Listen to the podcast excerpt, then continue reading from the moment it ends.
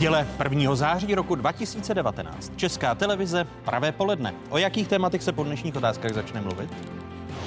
Dovolte mi, abych vám zpřístupnil svůj názor na současnou ekonomickou situaci. A vyjadřím to dvěma slovy. Majdan skončil. Konec velkých prázdnin. Co nového se letos ještě naučíme, třeba o Mejdanech. Diskuze předsedy Senátu Jaroslava Kubery z ODS a předsedy poslanecké sněmovny Radka Vondráčka z Hnutí Ano. Neustále zde máme problém ve střetu zájmu eh, premiéra České republiky Andreje Babiše. Co je to vlastně ten střet zájmu? České úřady se vyjádřily k auditu Evropské komise ohledně přidělování dotací Agrofertu. Jak ale zní odpověď? To se nikdo nedozví. Co je to vlastně ta transparentnost? Téma první hodiny otázek. Ta skutečná svoboda v demokracii je vždycky jak, jakousi hrou podle pravidel. To znamená, nemůžeme žít ve svobodné společnosti, nebudou-li tu platit pravidla. Jak vysoký je vrchol demokracie a kdy to s ní začne jít z kopce? Hosty diskuze ústavní právník Jan Kysela, politolog Tomáš Lebeda a bývalý náměstek ministra financí Ondřej Závodský. Po stručných zprávách na ČT24. Vítejte a hezkou neděli vám všem divákům jedničky i z pravodajské 24 České televize. Je tu jedinečný prostor pro diskuzi. Smír do nejbližší koaliční krize, to je rozuzlení vládní peripetie kolem ministerstva kultury. Premiér Andrej Babiš si s vicepremiérem Janem Hamáčkem prostřednictvím novin a tiskových konferencí posílali v tomto týdnu vzkazy, kdo vládní krizi způsobil, jinými slovy, kdo je za ní zodpovědný. Podle slov premiéra Andreje Babiše z rozhovoru pro sobotní právo sociální demokraté svůj deklarovaný odchod z vlády nikdy nemysleli vážně. Citujme ministerského předsedu. Když pan Hamáček chce být předsedou, tak musí nakrmit kraje.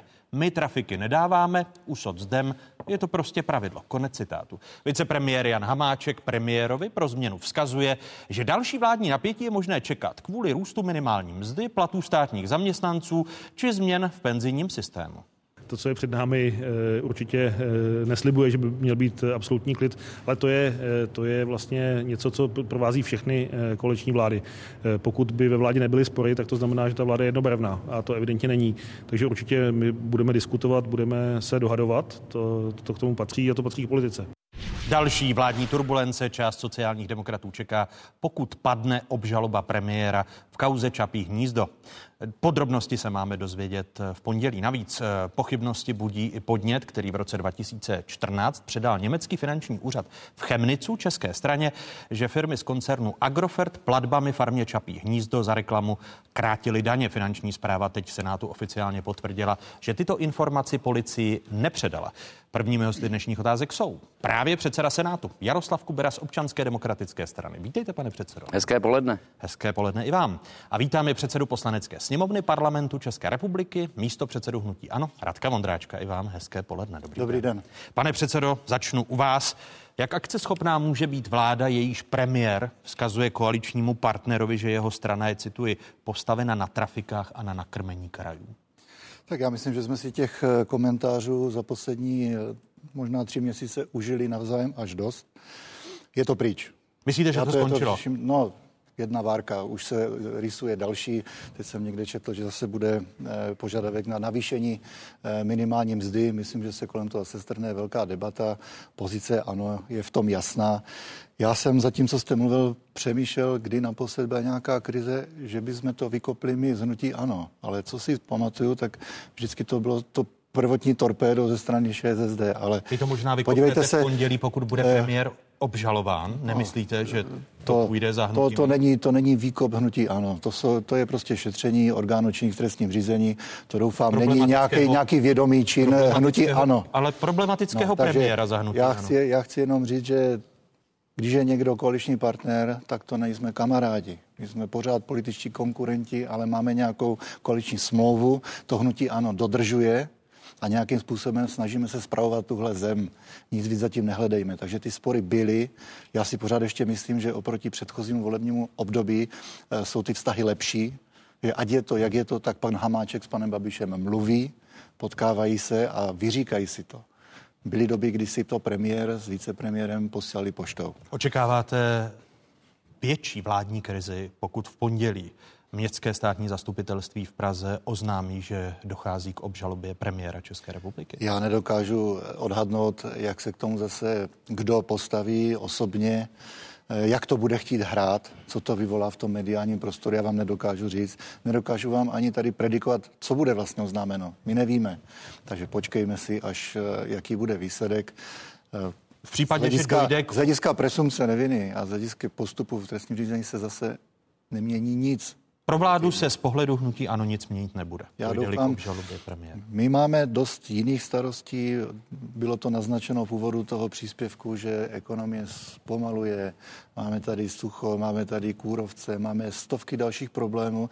A jestli by něco mělo být heslem, aspoň do konce roku nebo do toho příštího, tak stabilita. Opravdu Česká republika si zaslouží nějakou stabilitu a měli bychom se o to nějak zasadit my v koalici, v koalici tak doufám, že s tím každý tak trošku počítá tak k tomu přistoupíme. Pro vás se tedy nic měnit nebude, bude-li v pondělí premiér obžal. My jsme se k tomu vyjadřili opakovaně, že si nemyslíme, že v kauze Čapí hnízdo došlo k porušení zákona, že vše bylo podle tehdejších pravidel a podle tehdejších zákonů.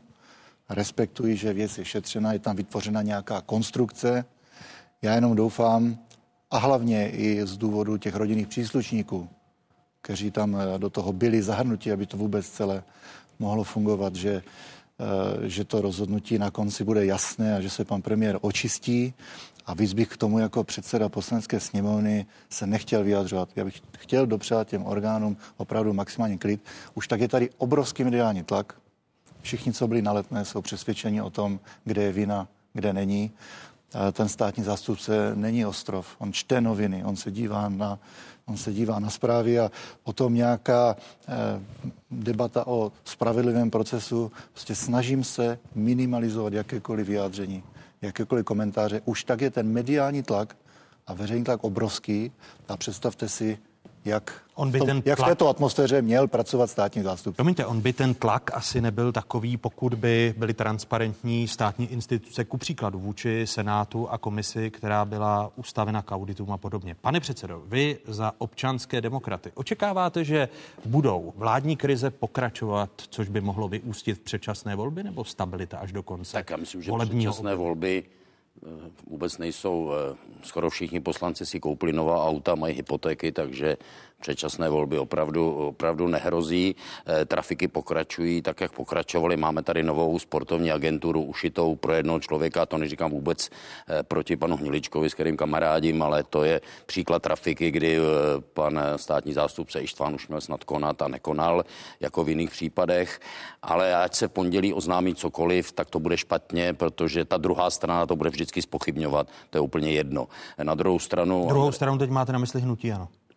No, hnutí ano bude obhajovat a říkat, že to, co říkal pan předseda, a ta druhá strana bude říkat, že je to hrozné. Ale ve skutečnosti pan premiér jednou řekl, myslím, že to bylo zrovna z Chorvatska, že nikdy neodstoupí, takže nikdy neodstoupí a život půjde dál. Pokud je o sociální demokracii, tam já jsem ve zvláštní situaci a to přesto, že Jana Maláčová je můj vrcholný ideový nepřítel, tak radši budu jednat s ní a bojovat s ní, protože já vím, vím, co chce, má jasný názor, proto mám taky oranžový náramek, protože já přeju sociální demokracii, aby se udržela na politické scéně, aby se dostala z té krize, které Tím vaším je. oranžovým náramkem podporujete Janu Maláčovou. Ne, sociální demokracie jako celek, protože je to strana, která na rozdíl od jiných různých hnutí, která jsou teď moderní, protože nežijeme v historické době, ale v hysterické době a to ve všech oblastech našeho života ta hysterie už přesahuje všechny meze, ať je to eh, pomník nebo cokoliv jiného, to prostě už není normální, Gerta a tak dále. Eh, ti, kteří tolik mluví o tom, jak nesmíme zanechávat uhlíkovou stopu, každý týden jezdí 100 kilometrů na svou super vybavenou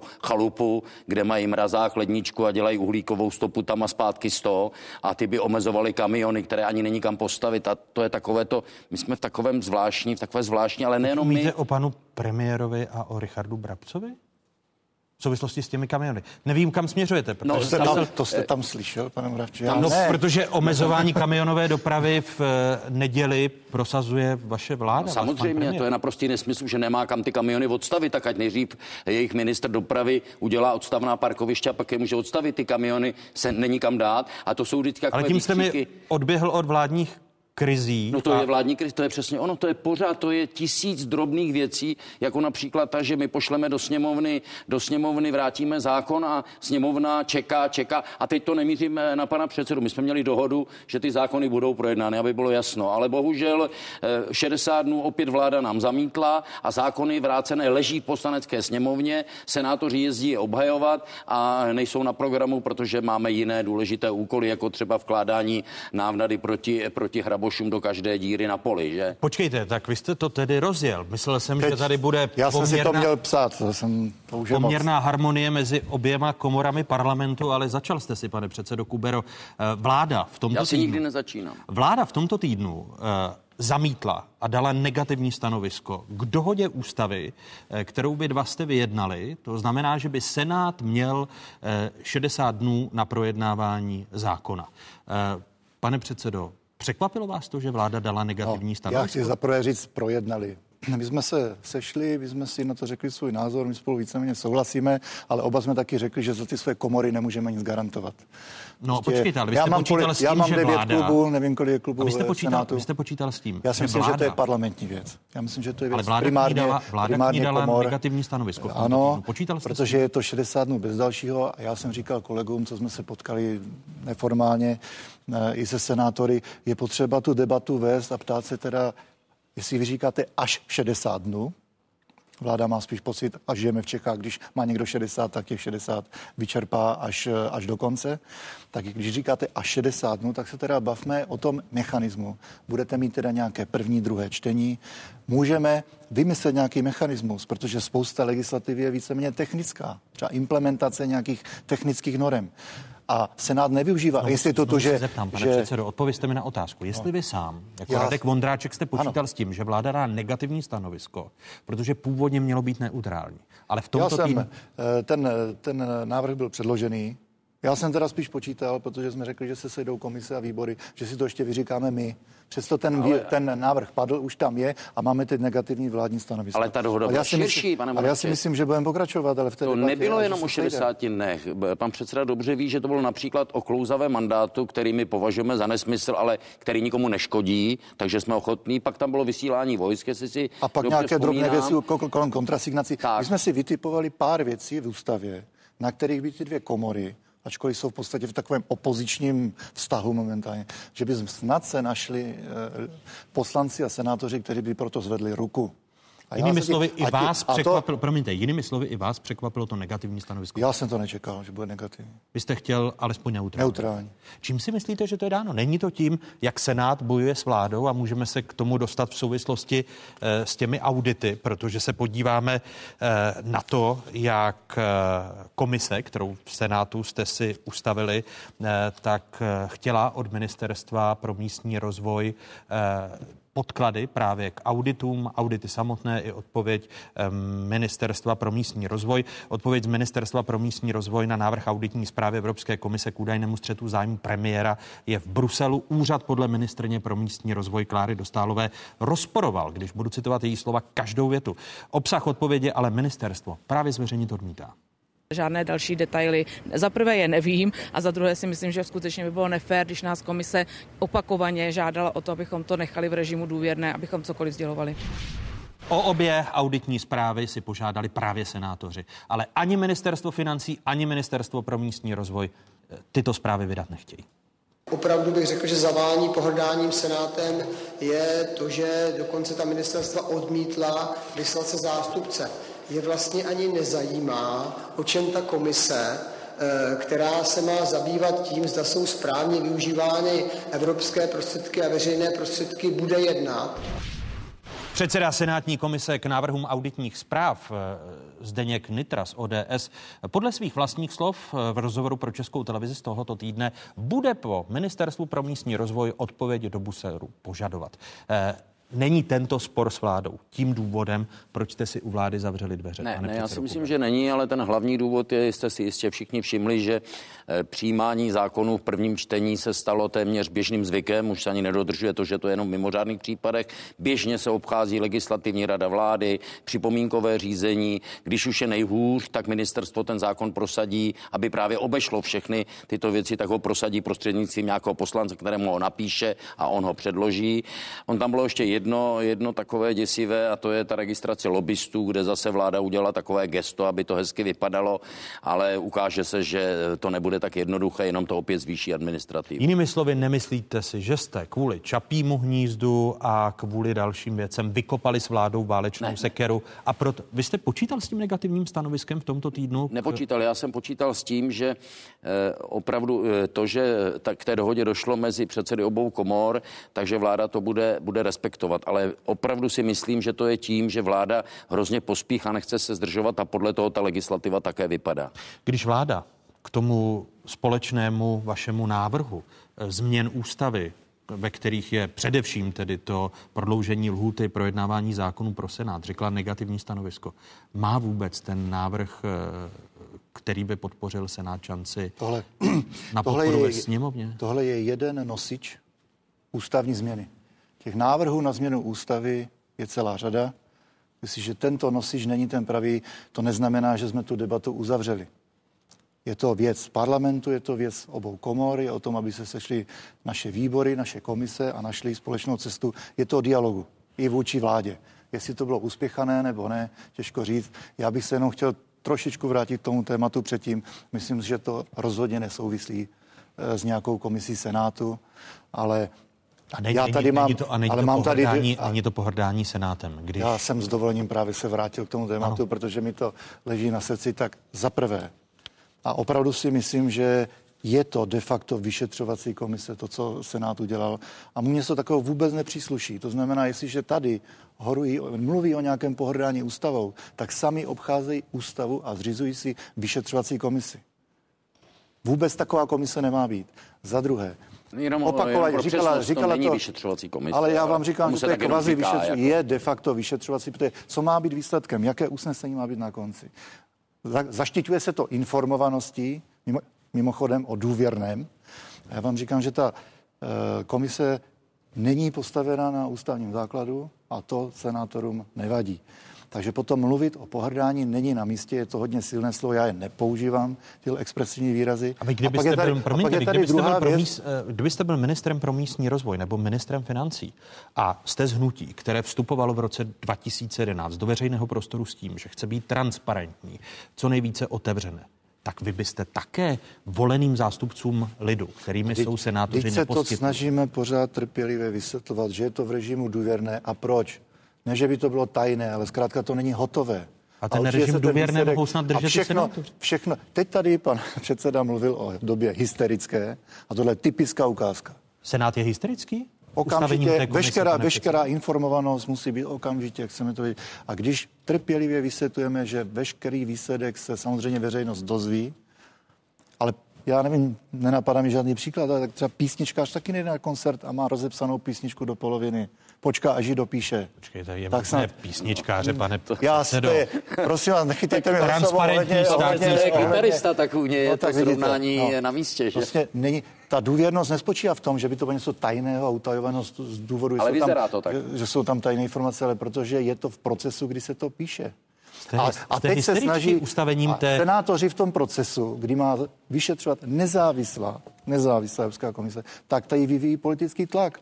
A to, že si zjišťují informace a vyjadřují se k tomu, je to politický tlak na nezávislé vyšetřování. Promiňte, není to tím, že kontrolují vládu? V jejím čele je premiér, který čelí Zasahují, zasahují do nezávislého vyšetřování politickým způsobem. A senátor Moment, ale je ta- politik. Ta, ta komise je přece úplně o něčem jiném. Ta vůbec není právě, že o není. žádných trestných činech. Ta je o střetu zájmu, kterými vy tak rádi operujete a děláte různá opatření. Formálně to můžete nazvat, jak chcete, ale fakticky se to tváří a chová jak vyšetřovací komise a tu může zřizovat pouze poslanecká sněmovna. No, ale stačí se podívat do, úspa, do ústavy, jaký je dokonce, kdyby se jednotlivý senátor obrátil na člena vlády, tak on je povinen mu dát veškeré informace potřebné pro jeho práci.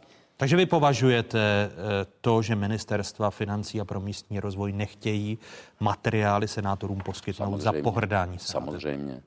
A Ale já znova Senát nepřekračuje já, já znova zdůraznuju, ono to, to pohrdání je možná špatné slovo. Prostě sněmovna je ve stavu pod vedením eh, eh, hnutí ANO, které má zajištěnou podporu, když ne eh, od svých koaličních partnerů, proto taky s nimi eh, zachází jako s onucí, protože ona má v záloze, tak když chlapci chcete, tak běžte z vlády a my tady máme další dva subjekty, s kterými to dáme dohromady a jsme tam, kde jsme chtěli být, akorát to na veřejnost nebude vypadat, vypadat tak hezky, když bychom museli eh, veřejně být opřeni.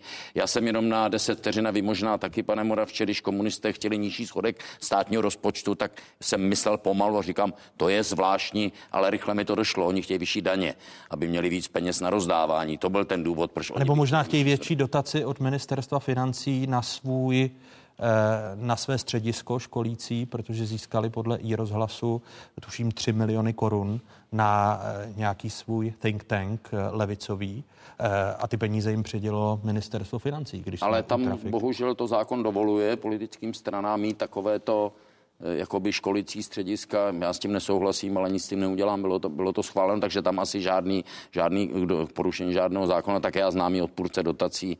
Dotace je nelitrestný čin, takže prosté slovo. Pan předseda to řekl, kdyby nebylo dotací, tak jsme úplně jinde. Prostě dotace jsou mimochodem i příčinou eh, celého příběhu s Čapím hnízdem. Kdyby nebyly dotace, tak Čapí hnízdo nikdy neexistovalo. Eh, když tedy se bavíme i o vztazích mezi vládou, senátem, poslaneckou sněmovnou a tou komisí, kterou v senátu máte, tak eh, eh, váš senátor eh, nebo člen Senátu, abych byl, abych byl přesnější, Tomáš Goláň, který je senátorem za obvod 78 Zlín, tak adresoval na počátku srpna tento dopis finanční zprávě, kde se ptal na právě problematiku Čapího hnízda a na podnět finančního úřadu z Chemnicu, eh, který přišel do České republiky před eh, pěti lety. A finanční zpráva právě v dopise eh, senátoru Goláňovi přiznala, že podezření z daňového úniku týkající se reklamy na farmě Čapí hnízdo nepředala policii. Teď nahlížíme do té odpovědi, kterou otázky mají k dispozici, kterou jsme si vyžádali. Finanční zpráva v tom dopise sděluje, že v daném případě nebyl orgánům činným v trestním řízení předán podnět k šetření. V tom roce 2014 ta věc je celá promlčena a onu e, žádost nebo ty podklady, které přišly z Německa do České republiky, vlastně skončily pod úředníky někdejší náměstkyně ministra financí. E, vy toto nepovažujete, pane předsedo Vondráčku, za e, zásadní e, netransparentní chování státní zprávy, že na straně jedné policii předává takové podněty a tady v případě premiéra firmy Agrofert a Čapí hnízdo je ta věc promlčena? Já neznám ten konkrétní případ, já neznám statistiky, ale ne každé šetření, zaplať pámbu, končí trestním oznámením. Takže finanční zpráva došla k závěru, že zde nedošlo takovému činu, ne, ne, ne, tak to nebylo. naplňoval skutkovou říkala, podstatu. Že to nebylo v její kompetenci tehdy, jestli si dobře uvědomuju, co říkala médiím, e, takže tam je to logické, ale mimochodem já tento druhý případ považuji za možná mnohem vážnější než eh, Čapí hnízdo, protože i Al Capone skončil na daních, že? Ale jestli se nemýlím, tak z toho daňového hlediska je promlčen ten případ. No právě to proto se to udělalo. Nevím. Já prostě ano, to já říct, ale... ten případ. No tak se to dá takticky udělat, když je to promlčitelné, tak to pozdržíme a ono se to promlčí. Že? Myslíte, že to byl záměr finanční? No o tom nepochybuji. Já myslím, že se nebavíme o podstatě toho, té věci, jestli tam vůbec došlo k porušení zákona.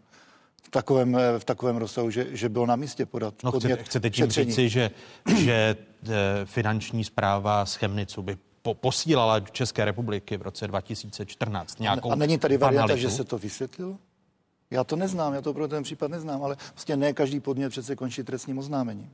Eh, jsou ty toto i vy, informace, se kterými by dál měla pracovat ta komise Senátu, která není vyšetřovací, ale kterou jste si ustavili? To je klasické vyšetřování, pane Moravče, kdyby s tím pracovala. Co, co jiného to je, než právě vyšetřování. A to by neměla Senátní komise vůbec dělat. A podle vás by Senátní komise, aniž bych se zastával, to předpokládám, že tady pan předseda by se měl zastávat Senátní komise, že Senátní komise, ne vyšetřovací, může zjistit, jak funguje státní zpráva. Protože předpokládám, že stále jsme parlamentní demokracií a že parlament má kontrolovat exekutivu? Dobře, a my se bavíme o dvou věcech. Já se bavím o dodržování ústavy a jednacího řádu Senátu a vy se, vy se bavíte o zjišťování informací. Samozřejmě, a padlo to tady, každý senátor má právo obracet se na orgány ústřední zprávy, má právo obracet se na samozprávu, na rozdíl od poslanců zatím. Ale, ale to je, ale. pan předseda totiž používá právě, ale to je ten omyl. On používá termínu vyšetřovací komise, která je eh, běžná podle jednacího řádu sněmovny, jen tak mimochodem žádná, co si pamatuje, už jsem fakt politice dlouho,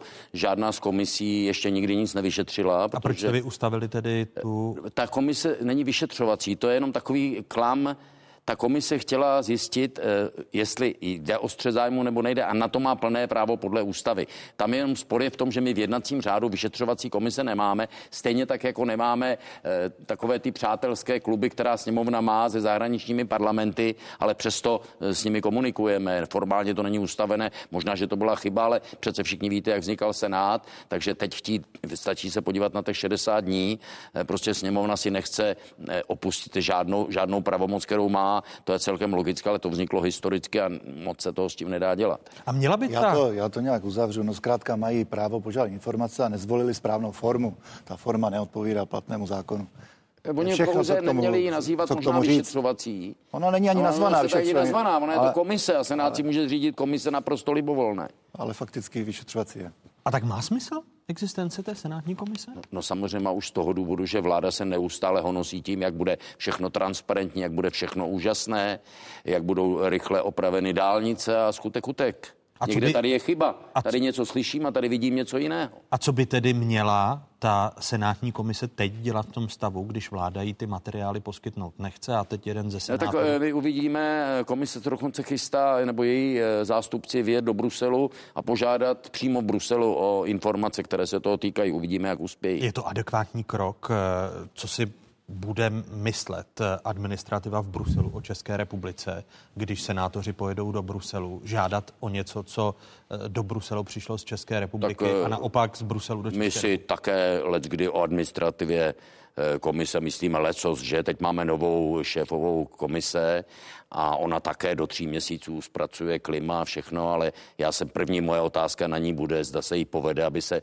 nestěhovali, eh, nestěhovali europoslanci z Bruselu do Štrasburku, že, což je uhlíková stopa jako horom, že to jsou stovky kamionů a beden, které se převážejí, eh, převážejí pravidelně z Bruselu do Štrasburku. Samozřejmě eh, vím výsledek, nikdy se jí to nepodaří. Takže řeči se vedou a voda teče. Vy jste mluvil o, o rozpočtu. Nepředpokládáme tedy, že by k vládní krizi došlo kvůli státnímu rozpočtu, protože komunisté v tomto týdnu oznámili, že státní rozpočet na příští rok podpoří a to mimo jiné i proto, že deficit je podle předsedy KSČM Vojtěcha Filipa směřován do investic, nikoli do spotřeby. Podívejme se na data, která máme k dispozici z ministerstva financí.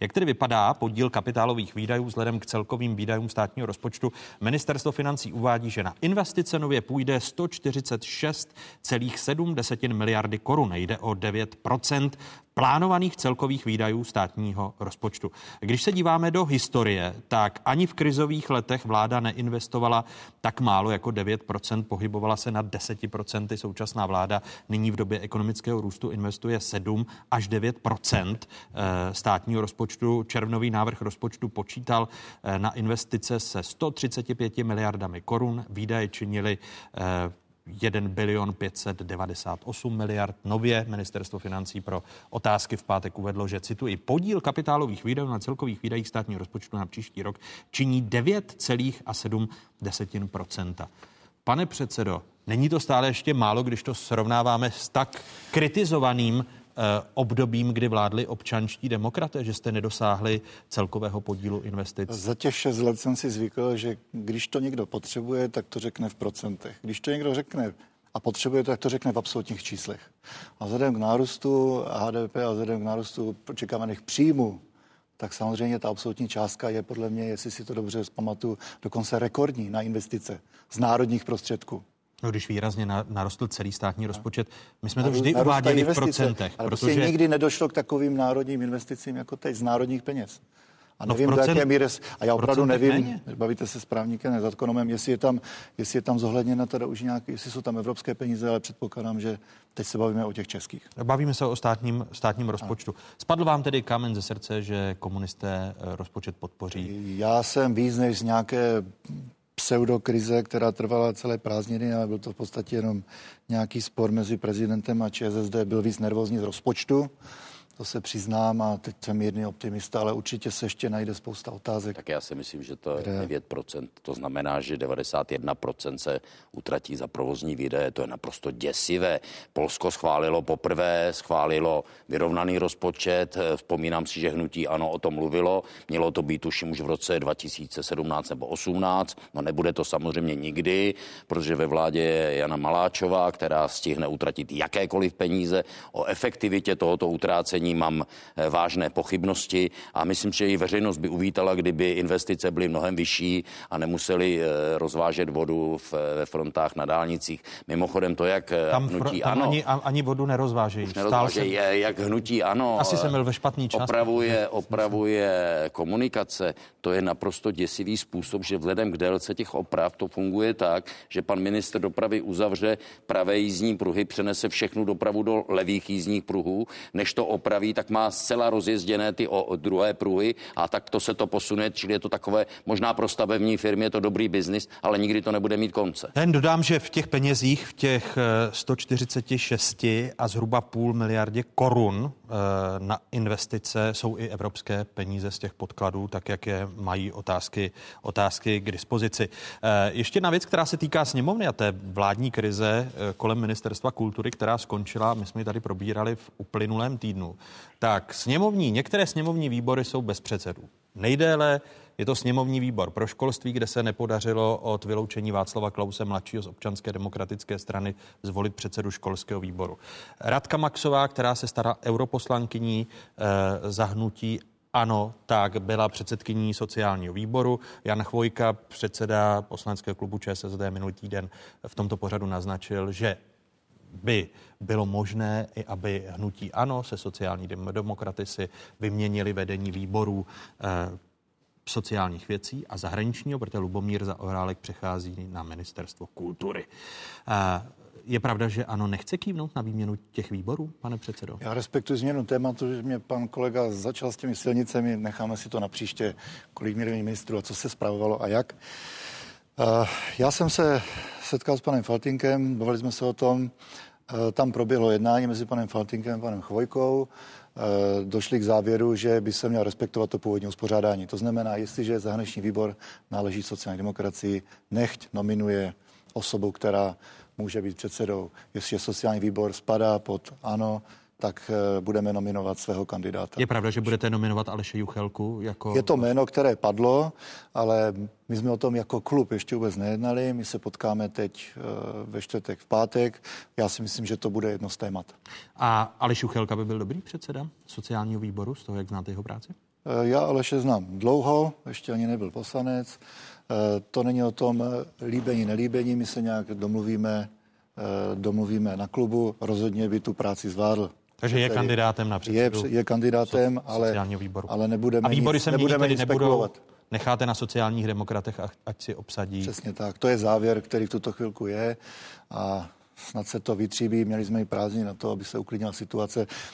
Asi nejproblematičtější, já to tady nebudu zastírat, je ten, je ten školský, který už není řešený dlouho, ale vede ho pan profesor Rice, vedl ho dobře k žádném k žádným škodám, bych tak řekl, nedochází a samozřejmě to místo náleží ODS. Ale vy jim tam nechcete zvolit jejich, jejich nominanta? No, tam dochází stále k nějakému posunu, já doufám, že se to vyřeší. Tedy, že ODS prohlasuje svého kandidáta. Že tam... To jsem si myslel o 60 dnech taky. Ale to je problém ten, že je to tajná volba opravdu, ale jsou to lidi v tom, v tom výboru, kteří tam pracují, kteří se znají a může, můžeme jim doporučovat, můžeme na ně naléhat a v té tajné volbě si stejně odvolí, jak si odvolí. Takže Předseda Senátu je si potřeba, tady řekl je o tu po... ústavní změnu. Ale já ho, to ale znamená, on ví, že... že jsem na jeho straně, takže my se tady v tomhle nehádáme. Já jsem příznivce to, aby jsme o tom debatovali, řekli si, jak to bude fungovat. Já prostě vím, že těch 30 dnů znamená, že to jednání v tom Senátu nemá tu kvalitu že někdy ten výbor na to má třeba 3-4 dny. Ne, ne, Co ne, chcete ne, projednat? Ne, ne, nemáme čas opravit ty vaše zmetky, aby jsme to řekli přesně. Teď přišel moji podporu. No. Takže jste rád, že vláda dala negativní stanovisko Ne, ale já se musím vrátit ještě k tomu, protože ono tak, eh, ta situace od kolem toho ministerstva kultury trošku jako zastínila to a za celou dobu se nevyřešil ten problém, který média velmi široce diskutovala, jestli minister zdravotnictví musí být lékař, jestli minister obrany musí být generál. Eh, pořád Vy jste říkal, že nemusí. No jasně, že já to říkám, pořád, že nemusí. Tak máte ale... radost nominace Lubomíra za oral? No, já mám jinou, já nevím, jestli radost, ale největší radost to má Miloš Zeman, že se mu opět povedl husarský šachový kousek.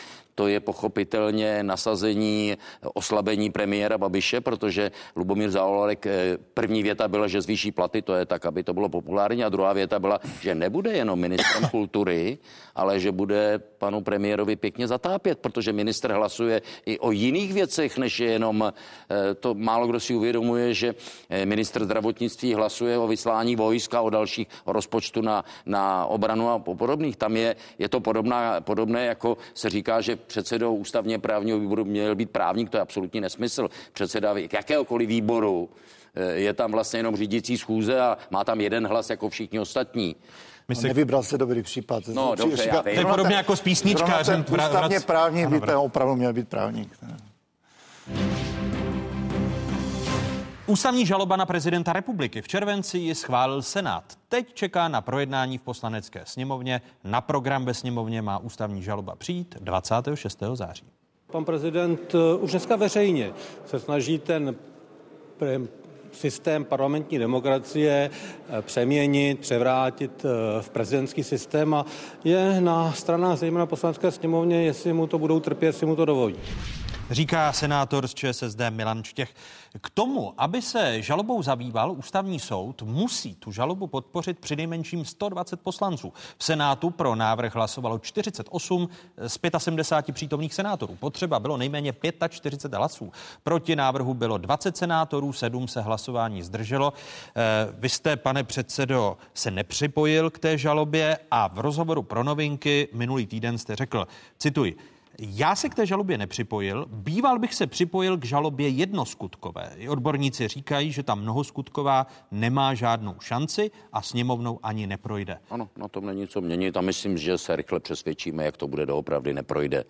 A dokonce pro ní nebudou neprojde. hlasovat ani sociální demokracie, protože tady je zjevné, že sociální demokracie má několik proudů. Pan místo předseda Štěch... Eh, byl co vy jste jednotní, Byl by... Celkem jo.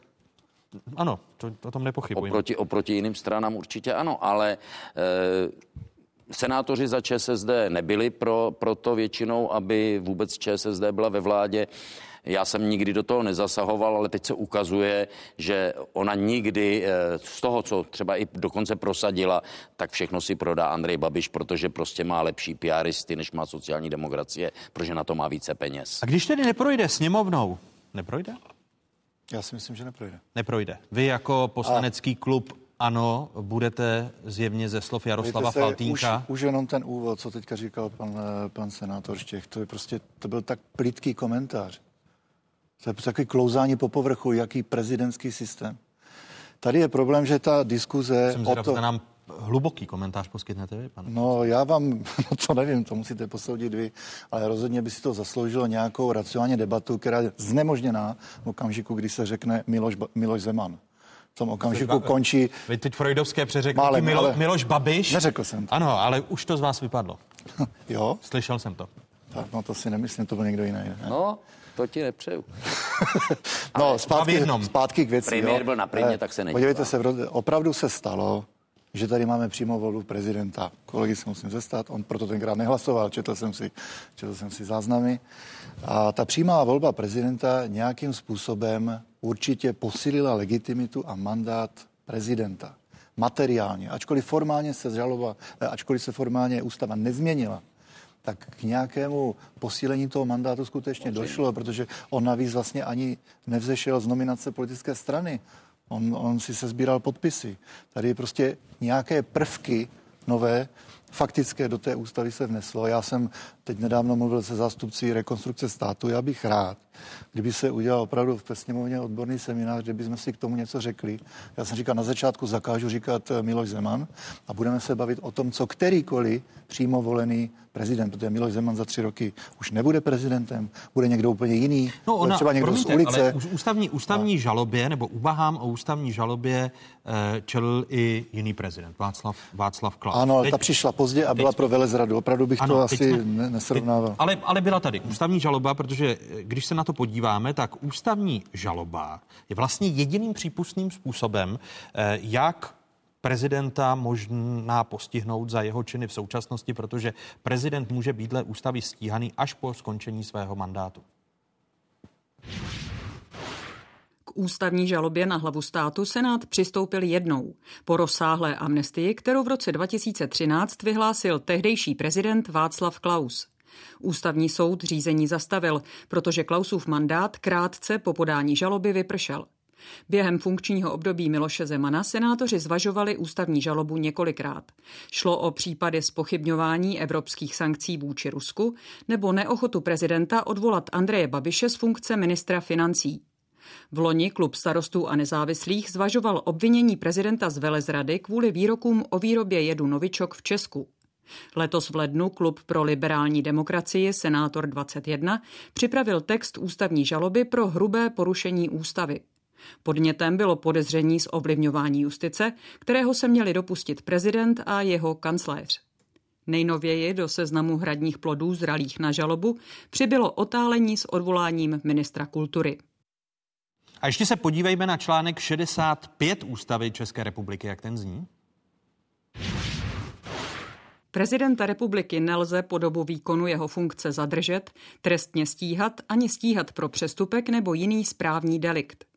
Senát může se souhlasem poslanecké sněmovny podat ústavní žalobu proti prezidentu republiky k ústavnímu soudu, a to pro velezradu nebo pro hrubé porušení ústavy nebo jiné součásti ústavního pořádku.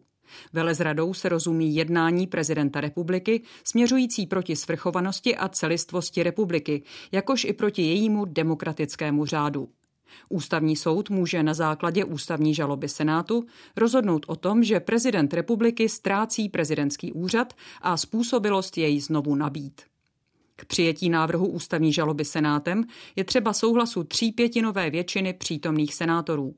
K přijetí souhlasu poslanecké sněmovny s podáním ústavní žaloby je třeba souhlasu třípětinové většiny všech poslanců. Nevysloví-li poslanecká sněmovna souhlas do tří měsíců ode dne, kdy o něj Senát požádal, platí, že souhlas nebyl dán.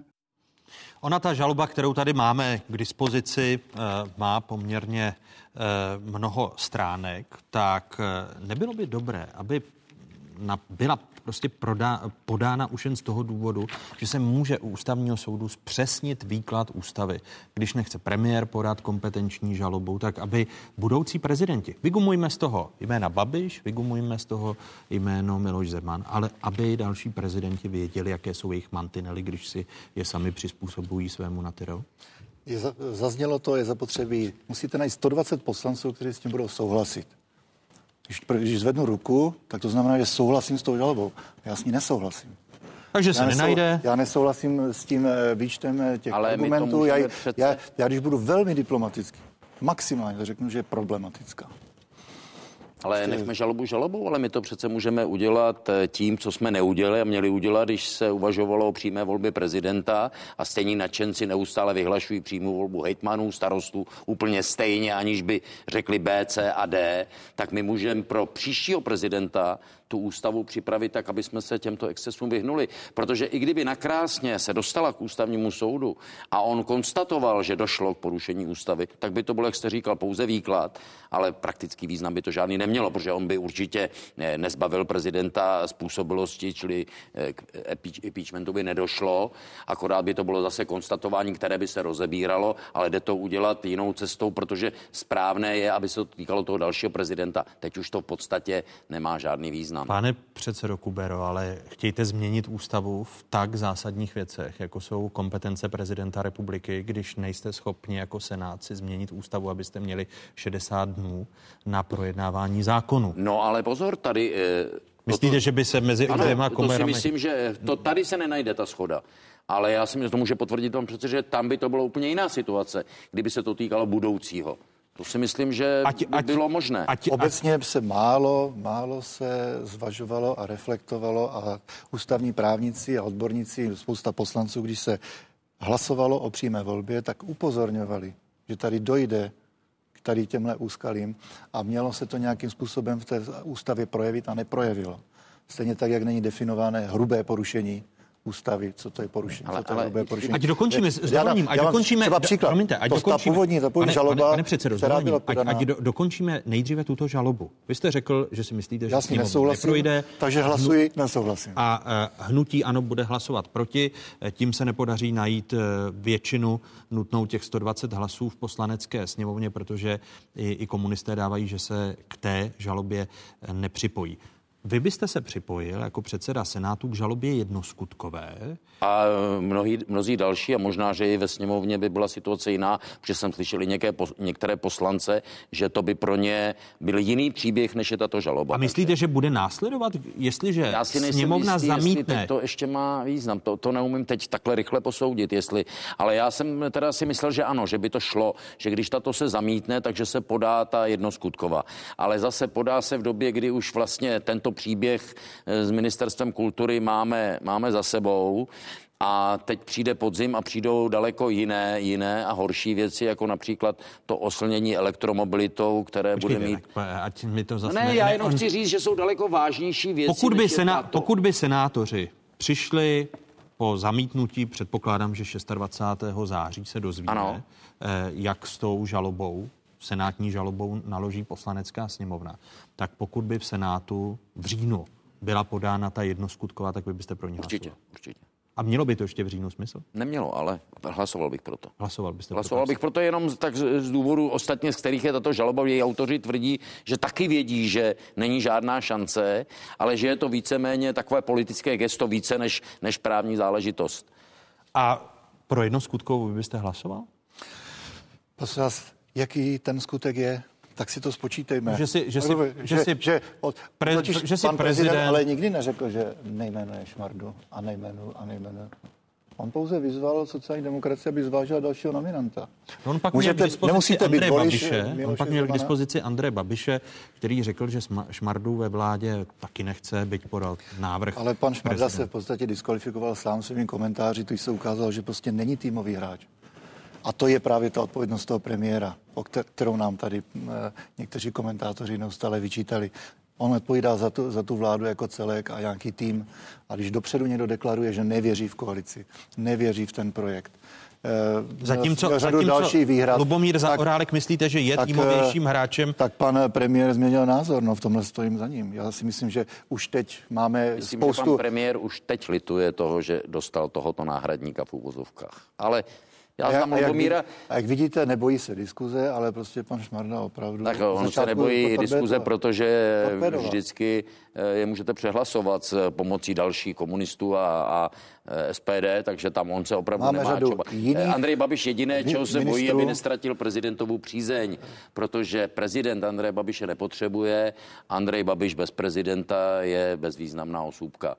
Já To jsem, promiňte, je to premiér České republiky a on je bez prezidenta, bez Ježišmarja, pane Moravči, já jsem tady jednou řekl, že má jmenovat, i kdyby mu navrhli Ferdu Mravence. Byla to nadsázka. V České republice vtipy a nadsázky jsou nepochopeny. Dokonce můj kamarád Jaklý nepochopil a opřel se do mě tak jenom, ale přátelsky. Prostě tady... Takže nám případně dejte výklad k, vaš, k vaší nadsázce. Eh, Ten výklad tedy zní, že premiér není bezvýznamná osůbka. Ne, ten výklad je ten, že kdy, kdykoliv si pan prezident vzpomene, tak Andrej Babiš nebude premiérem. Tečka. K tomu tvrzení. Protože To bychom museli tomu ale věnovat další hodinu, abych vám to vysvětlil. To ne, eh, protože v další hodině budeme probírat, jak se dodržuje v této zemi ústava, ale to je tak razantní tvrzení, že předpokládám, že jste mi schopen ho odargumentovat v jedné minutě. Já vám ho argumentuji v deseti vteřinách. Ta Opakuji znova. znít? Miloš Zeman Andreje Babiše k ničemu nepotřebuje. Andrej Babiš bez podpory prezidenta republiky má mimořádný problém. Jistě jste zaznamenal, Jaký že... problém by měl... Uh... Jistě jste zaznamenal, že prezident řekl, že i kdyby padla vláda, tak bude opět jmenovat eh, Andreje Babiše premiérem. To je krásná věta, ale to je pořád věta spojenců. Ale víte, jak to v Čechách bývá? Někdy se ze spojenců stanou hlavní nepřátelé. A myslíte, že to nastane?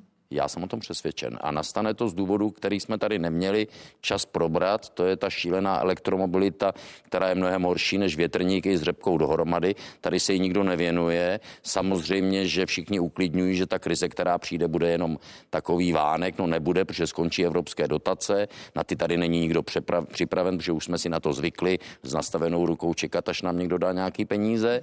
Takže já vidím, že nás brzy při některých příštích otázkách Václav Moravce budou zajímat úplně jiné věci Pan, než Pane předsedo, kultury. Eh, jenom teď nevím, jestli se pohybujete stále v rovině žertu, a... To se mně právě někdy stává. Ano, a nebo, nebo jestli mluvíte smrtelně vážně, protože vážně. elektromobilita je to poslední, kde bych očekával, že se rozhádá Miloš Zeman s Andrem Babišem. To, to, já jenom tím chci říct, ano. že tyto naše hádky na tom našem českém dvorečku jsou nulové proti tomu, co se děje ve světě. A bohužel my jsme součástí toho světa, na neštěstí příliš malou na to, aby jsme mohli něco významně ovlivnit. A to jsou, myslím, věci, kterými bychom se měli mnohem víc zabývat, než tím, jestli nám zakážou gulaš a bude místo toho jíst gulaš cukety, což se už děje. Už jsem četl celou stránku o tom, jak je to správně. A ono to tak vypadá, jako že to je bezvýznamné proti těmto. Mimochodem, všimste si, že nebyli kruhy v obilí letos. Pane předsedo, já asi já, já se, při, já, se zúčastnit tohle na vás. Já, já se přiznám, že to asi jedně, že by si pan předseda, stejně jako Andrej Babiš, vystačil sám, eh, protože jsem chtěl, abyste pojmenoval okamžik, kdy může dojít k tomu, že se z úhlavních přátel Miloše Zemana a Andreje Babiše stanou úhlavní nepřátelé. A stále se v tom ztrácím kvůli té elektromobilitě. Tak si mi to příliš nevysvětlil. Takže jaký ten okamžik v českých politických reálích, bez humoru, prosím pěkně, může vést k tomu, že z dvou úhlavních přátel se stanou úhlavní nepřátelé? Těch okamžiků může být, může být celá řada. Vy jste to ještě nikdy v historii nezažil. No právě, že někdy k tomu není ani žádný důvod. Spousta manželství se rozvádí bezdůvodně. Ani nevědí proč. Vy jako nejvyšší ústavní činitelé se pravidelně scházíte nad eh, zahraniční politikou. Vy jste v souvislosti eh, se Senátem čel kritice, eh, že jste se potkal s Petrem Kellnerem, jeden z vašich senátorů, tu vaši schůzku kritizoval, nebyl jeden, byli dva při nejmenším, například předseda výboru zahraničního Pavel Fischer, ale i senátor Mark Hilscher. Ten vám v otevřeném dopisu napsal, cituji, je silně znepokojující, že jste jako předseda Senátu na tu tuto hru přistoupil a neprokázal jste elementární lojalitu předsedovi zahraničního výboru, členům výboru, řadovým členům Senátu a v konečném důsledku i veřejnosti. Konec citátu. Dále Marek Hilšer píše, opět cituji, takové jednání způsobuje hlubokou nedůvěru veřejnosti v politickou reprezentaci a státní instituce jako takové. To, že se u nás politická kultura od 90. let vyvíjela tímto směrem, neznamená, že bychom se takto měli chovat i nadále. Eh, konec citátu. Eh, litujete toho, že jste po těchto slovech eh, které vám adresoval Marek Hilšer, ale když vás kritizoval i Pavel Fischer, že jste Petra Kellnera přijal? Vůbec ne, já také nekritizuju usnesení zahraničního výboru, proti kterému se ohradil NUKIP, že žádné takové informace, o kterých to usnesení mluvilo, nedal, ale to byla tak bezvýznamná záležitost. Je, pan Kellner se eh, souviselo to samozřejmě s Čínou a s Huawei. A mě nikdo nemůže podezřívat, eh, že bych byl eh, členem pročínské party, to já rozhodně nejsem, ale Čínu respektuji jako rozvíjející se zemi, s kterou musíme komunikovat stejně jako s Ruskem. Ale... Co tedy mělo být výsledkem té schůzky, protože vám pak i část senátorů vytýkala to, že ve svém, výsledkem... ve, ve svém týmu zaměstnáváte Eh, manželku Vladimíra no, Mlináře, který je v představenstvu. To už bylo vrcholné kádrování, protože paní Mlinářová je pouze analytička, vůbec do ničeho nezasahuje a nemá to absolutně s PP PPF vůbec nic společného, ale politice se využije každá příležitost. Jediné, co z toho vyplynulo, že ona nechodí na zahraniční výbor, když to panu předsedovi vadilo, protože ani k tomu není podstatný důvod. Ona řeší návštěvy velvyslanců, přípravu zahraniční za podobné věci, ale vůbec do ničeho nezasahuje. A já... Takže nemůže ovlivňovat českou zahraniční politiku ve prospěch? Absolutně. Ze, ze, strany, ze strany Senátu. Co, já... co jste odpověděl Marku Hilšerovi na ten jeho otevřený dopis? Ne, já, já, eh, zvláštně, že vždycky tito lidé to neřeknou s očí do očí a říkají to někde oklikou. Kdyby Marek přišel, já bych mu to vysvětlil, ale eh, prostě politici mají jednu vlastnost, že se potřebují občas viditelňovat a někteří to nepotřebují, jsou viditelní dostatečně, někteří nejsou, tak to dělají takto, ale eh, není to nic, čeho bych nějak, měl nějaký, nějaký že bych se z toho bláznil. Jinými slovy, byste i dnes eh, Petra Kellnera na jeho žádost přijal, i když zahraniční výbor chtěl pozvat Petra Kellnera, aby vysvětlil zájmy. Ale jedním z těch cílů toho bylo, že Petr Kellner právě znovu chtěl konstatovat, že jako firma se do politiky nechtějí zapojovat, nechtějí být, a což je jsou firmy, které... Promiňte, jak, jak se nemůže firma Petra Kellnera zapojovat do politiky, když je s politikou velmi úzce provázána. Podíváme-li se na to, že prezidenta vozí soukromým letadlem a transportuje ho z Číny do České republiky, eh, když se podíváme na eh, zájmy PPF eh, ve vztahu ke státu a, a jejímu, jejímu biznesu, což souvisí s Huawei, což souvisí s to, Čínou, rozumím, což ale... souvisí s podnikáním Petra Kellnera v Rusku. Myslíte, to, že... to, je, to je možné. Petr Kellner podniká po celém světě, třeba i ve Spojených státech. A, eh, ona ta aféra Huawei tak trochu už vyčpila, protože se nemýlím, tak Huawei vyhrálo jak na ministerstvu financí, tak ještě na jedno ministerstvu výběrové řízení. Ale je ku to... příkladu nebylo vpuštěno do tendru na letišti Václava Havla v Praze. Takže ta kauza Huawei asi není vytvořena. No, ale ono už tam dávno je, samozřejmě. My jsme tady měli izraelské poradce na toto téma a tady nemůžu vyprávět to, co nám říkali, tak zabezpečení nejsme Huawei, ne Huawei. E, jsme sledováni nejenom Huawei, jsme sledováni, když vidíte, jak funguje Facebook, a tam naštěstí nejsem. Tam napsali, že jsem byl na dovolené v Turecku, já jsem byl ve Šluknově, no nevím, jaká to je provincie turecká, ale dobrá. Ale ty sociální sítě samozřejmě v tom hrají velmi významnou roli. Mě hluboce uráží, že i světoví politici, i naši, místo, aby se takhle spolu normálně bavili, tak si spolu twitterují a facebookují a to není prostě moje parketa. Ale tohle setkání bylo v tomto smyslu zcela bezvýznamné. Pro mě zákon o lobismu nemá vůbec žádný význam. Za mnou ani žádní lobbysti nechodí, protože vědí, že za 25 let politice je to marné, marné a marné. Pokud by zahraniční výbor do té situace, do které se dostal předseda Senátu, že je kritizován svými kolegy v Senátu, že vlastně obešel eh, tím jeden ze svých výborů, vy byste přijal Petra Kellnera? Prosím vás, řekněte mi, proč by druhý nejvyšší ústavní činitel téhle země se nemohl s někým potkat? Teda taky nechápu. To je naprosto prázdné sdělení. Tady už zaznělo to kádrování. Pánové jsou už známí kádrováci už z dopové volby Aleše Gerlocha ústavním soudce. Teď mluvíte o Marku o, o Hilšerovi. Ano, a... o těch dvou. Uh, proč by se předseda Senátu nemohl potkat s nějakým člověkem. Naprosto nechápu, proč by nemohl. Já čím, je, čím je obcházel. Byť, byť o té schůzce eh, nevěděli eh, předseda zahraničního výboru. A co by to změnilo? A hlavně by já už jsem měl jenom Takže... za týden tolik schůzek, eh, o kterých taky nevěděli. Teď budu mít schůzku s předsedou dolní komory japonského parlamentu, který si vyžádal a nikdo u ní nebude. Protože on chce, on chce tu Takže byste každý přece, tak pro boha. Takže byste, je, nic ne, nezatajuje pan předseda, má stát nějakou svoji vnitřní integritu a proč by se nemohl s nikým potkat? Já jsem na tom stejně. Byl Vy... požádán o schůzku, klidně bych se sešel. Eh, tady lidovci vyzvali tento týden ministra zahraničí i nejvyšší ústavní činitele, aby eh, zaujala Česká republika, především vláda, pevné stanovisko situaci k Hongkongu, kde se v posledních měsících konají demonstrace za větší demokratičnost politického systému. Je na místě, eh, řekněme, odsouzení eh, centrální moci v Pekingu eh, k tomu, jak se chová v Hongkongu, pane předsedo Vondráčku? Máme radit teda vládě Čínské lidové republiky, co mají činit u sebe v zemi. já bych, byl velice, otázku, já bych byl velmi opatrný. Ma, ma, mám položit druhou otázku. Máme, Máme tedy držet hubu a krok? Ne, my přece jako Česká republika snad jsme jasně e, zakotvení v rámci světa. U nás prostě lidskoprávní agenda má svůj význam a myslím, že to je všeobecně deklarováno. My jsme součást evropské rodiny. U nás by něco takového možné nebylo.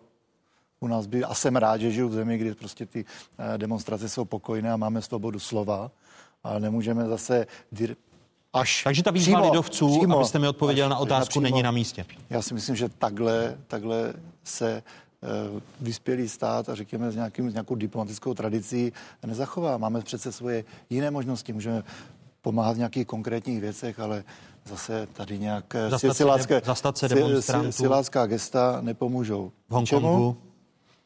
Já myslím, že tady Česká republika má svoji zahraniční politiku a nemusíme dělat nějaká no, gesta, pravda která... je, že ne všichni ústavní činitelé mají stejnou, ale to je zase logické. Já jsem jediný pravicový ústavní činitel v té partě. Já si to nemyslím, ale... já si myslím taky pravicový. Jo, taky, tak, pardon, tak jsme tady, pane předsedo, a, a je na místě ta výzva lidovců?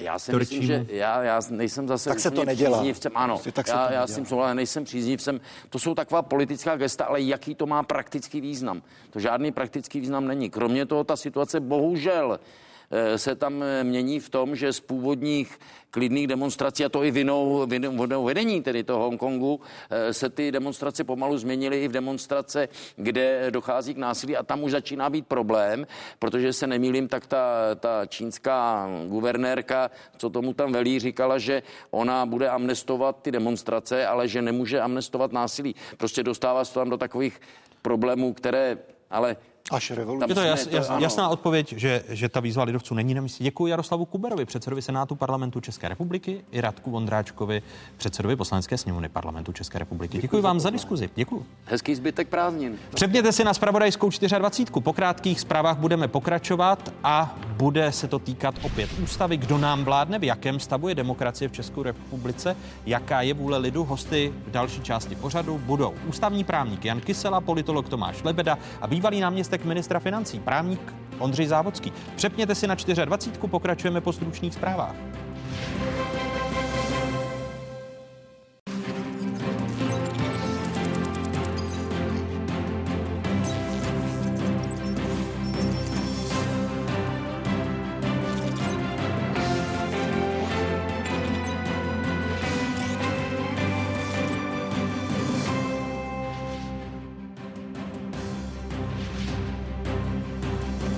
Na správné adrese, tady je Spravodajská jednička v zemi, tady je Česká televize a Spravodajská 24. O jakých tématech se po dnešních otázkách začne mluvit?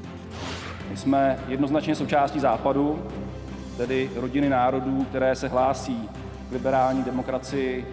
Demokracie s chybami, tak vidí Českou republiku svět. Jaké chybičky se bloudily? Diskutovat přijdou ústavní právník Jan Kysela, politolog Tomáš Lebeda a bývalý náměstek ministra financí Ondřej Závodský. Ústavy z pravidla bývají obecné právě proto, že se předpokládá, že v těch funkcích budou lidé, kteří budou konstruktivní a budou je naplňovat s respektem k duchu ústavy. Jaké to je dostat přes ústavu? Proč ústava automaticky počítá s tím, že se lidé chovají slušně a rozumně? A co je to vlastně ta ústava? Další téma druhé hodiny otázek. Ještě jednou hezké nedělní odpoledne vám všem divákům z Pravodajské 24. Stále je tu jedinečný prostor pro diskuzi. Ústava jako nejdůležitější zákon země. Platí to v České republice? Ústava modeluje ústavní systém České republiky jako parlamentní demokracii, kde nejsilnější osobou je premiér. V souvislosti s poslední vládní krizí, o které jsme mluvili v první hodině, se také mluví o tom, že došlo či nedošlo k porušení ústavy a skončila česká parlamentní demokracie. Podle premiéra Andreje Babiše, ale citujme jeho slova, nikdo sekundu ústavu neporušil. My máme svobodu a demokracii, takže žádná demokracie není ohrožena a každý se chová podle ústavy a já rozhodně určitě ano. Takže je potřeba pracovat na pozitivním vnímání České republiky a představování příležitostí a říkat o těch našich úspěších, protože my je, my je máme. E, a vlastně e, taky si myslím, že byste měli vyvracet nepravdivé informace o naší zemi. Slova premiéra Andreje Babiše pronesená v tomto týdnu na každoroční poradě českých velvyslanců v Černínském paláci. Dalšími hosty dnešních otázek jsou avizovaní. Ústavní právník profesor Jan Kysela. Vítejte, dobrý den. Dobrý den. Vítám politologa, docenta Tomáše Lebedu. I vám přeji hezký dobrý den. Hezké poledne. A mé pozvání přijal právník, bývalý náměstek ministra financí, dnes ale právník nadačního fondu proti korupci Ondřej Závodský. Dobrý den i vám. Dobré odpoledne. E, začnu u vás, pánové. Máte pocit, že v České republice v těch uplynulých měsících, řečeno slovy premiéra, nikdo ani na sekundu neporušil ústavu? Nemám ten pocit. Mám naopak pocit, že prezident republiky ústavu porušoval poměrně dlouhodobě, poměrně zjevně a řekl bych i poměrně intenzivně. Pokud jde o předsedu vlády, tak si netroufám tvrdit, že by on ústavu porušoval, nicméně ji při nejmenším nehájil tak, jak bych očekával, že ji předseda vlády hájit bude, neboť v tom střetu, o který šlo, tedy v tom střetu o složení vlády, šlo primárně o postavení předsedy vlády, nenutně tohoto konkrétního, ale o postavení předsedy vlády jako instituce, neboť buď je to on z hlediska ústavy, kdo si vládu sestavuje, respektive rozhoduje o tom, z koho bude složena, kdo tam přijde, kdo odejde, no a nebo to není on. Buď tedy je pánem vlády, nebo není pánem vlády. Andrej Babiš není pánem vlády. Mně se zdá, že tahle krize ukázala, že se tak při nejmenším úplně necítí, respektive nechová a tím pádem do určité míry učinil uh, jaksi iluzorními slova jednoho z tvůrců americké ústavy Jamesa Madisona, který měl za to, že v zásadě stačí postavit moc proti moci. A my v České republice vidíme, že nestačí postavit moc předsedy vlády proti moci prezidenta republiky, protože se předseda vlády možná nedomnívá, že žádnou moc má. Totožná otázka i pro Tomáše Lebedu. Porušil či neporušil někdo alespoň na sekundu ústavu České republiky v těch uplynulých měsících? Tak podle mého názoru bez zesporu a nejenom v těch předchozích měsících. V případě prezidenta Miloše Zemana je to dlouhodobý jev a v podstatě jeden třeba z nejzávažnějších, eh, jedna z nejzávažnějších porušení už je eh, vlastně spojena s rokem 2013, kdy byla instalována Rusnokova vláda, která nezískala důvěru a poté byla ponechána u moci, nebyly učiněny další pokusy. Prezident vůbec ani nerespektoval při tom sestavování té vlády vůli parlamentu, sestavili proti vůli parlamentu. To je naprosté jakoby porušení veškerých zásad parlamentní demokracie, šel proti tomu. Ale Miloš Zeman, a tady je potřeba číst vlastně všechny ty věci v kontextu. On po celé ty uh, dva mandáty, které teď už vykonává to druhé období, tak vlastně usiluje o transformaci našeho parlamentního systému na systém poloprezidentský. Ono někdy někteří politologové nesprávně říkají prezidentský, to je samozřejmě nesmysl, ale poloprezidentský, se silným prezidentem. On je silně inspirován Francií, on je silně inspirován de Gaulem. A skutečně v té Francii vidíme i situace, kdy některá reálná politika jde za rámec psané ústavy. Například prezidenti odvolávají premiéry a nemají k tomu v ústavě vůbec žádný mandát. Ale činí tak proto, že vlastně je to na základě nějaké vnitrostranické hierarchie. To, tento luxus si Miloš samozřejmě dovolit nemůže, protože ho není šéfem těch eh, žádné silné parlamentní strany, ale využívá každou příležitost a on je v tom velmi dobrý. A nesouvisí to s tím, že vstoupím do vaší řeči, eh, že Miloš Zeman činí krok C a D, protože krokem A a B byla přímá volba prezidenta a zavedení přímé volby prezidenta do českého ústavního systému? Ano, podle mě to bylo samozřejmě špatně. Český ústavní systém nikdy neměl vlastně takovýto prvek v sobě mít. Na druhou stranu máme celou řadu zemí, které mají přímou volbu prezidenta a fungují jako klasické parlamentní režimy. To znamená, není to příčina a nutný následek, ale je to samozřejmě nějaká možnost. Prezident Zeman to tímto směrem jednoznačně kormidluje a skutečně proto dělá všechno. Tam je potřeba říct, že i věci, které zdánlivě s tím nesouvisejí, třeba na počátku vlastního prezidentství ono nemenování těch tří profesorů, bylo podle mě také úplně jasným krokem k tomu, aby ukázal, prostě já mám nějakou pravomoc, byť je kontrasignována, ale já prostě o ní budu rozhodovat. Pokud nechcete, abych o ní rozhodoval, tedy abych já skutečně aktivně mohl, mohl do toho vstupovat, tak mi tu pravomoc seberte, což se nestalo. No a on s každým takovýmhle dalším precedentem upevňuje svoji pozici a využívá jakékoliv krize, aby vlastně a využil tu svoji moc. Ona ústavní soudkyně Kateřina Šimáčková v rozhovoru pro dnešní otázky říká, že právě zavedením přímé volby prezidenta Česká republika opustila tradici, že v demokracii vládnou instituce, které mezi sebou vedou spory jednotlivé programy či ideologie. Tady jsou její slova. Přímá volba prezidenta vedla k mnohem větší personifikaci politiky a že tedy se vlastně lidé rozdělili na fanoušky jednotlivých osobností a nikoli tedy na skutečně uvědomělé politicky volící voliče. Eh, vy jste, pane exnáměstku, ve své knize Čas oligarchů, o níž také bude řeč, a o vládě oligarchů v České republice, eh, napsal, že eh, máme v České republice, cituji, zdeformovaný systém vládnutí. Souvisí to i s tím, jak fungují jednotlivé instituce, vysta poslední vládní krize, kterou jsme mohli sledovat? Ano, eh, já se domnívám, že ústava naší země je naprosto v pořádku a že jakékoliv její změny je potřeba udělat mm, činit velmi uvážlivým způsobem a dlouhodobě plánovat a rozmýšlet, co přinesou. Ale to, co je zdeformované, je její výkon, to znamená naplňování těch pravomocí, které ústava zakotvila a e, e, možná bych si dovolil zastavit nad, nad tím, co vymezil pan profesor Kysela.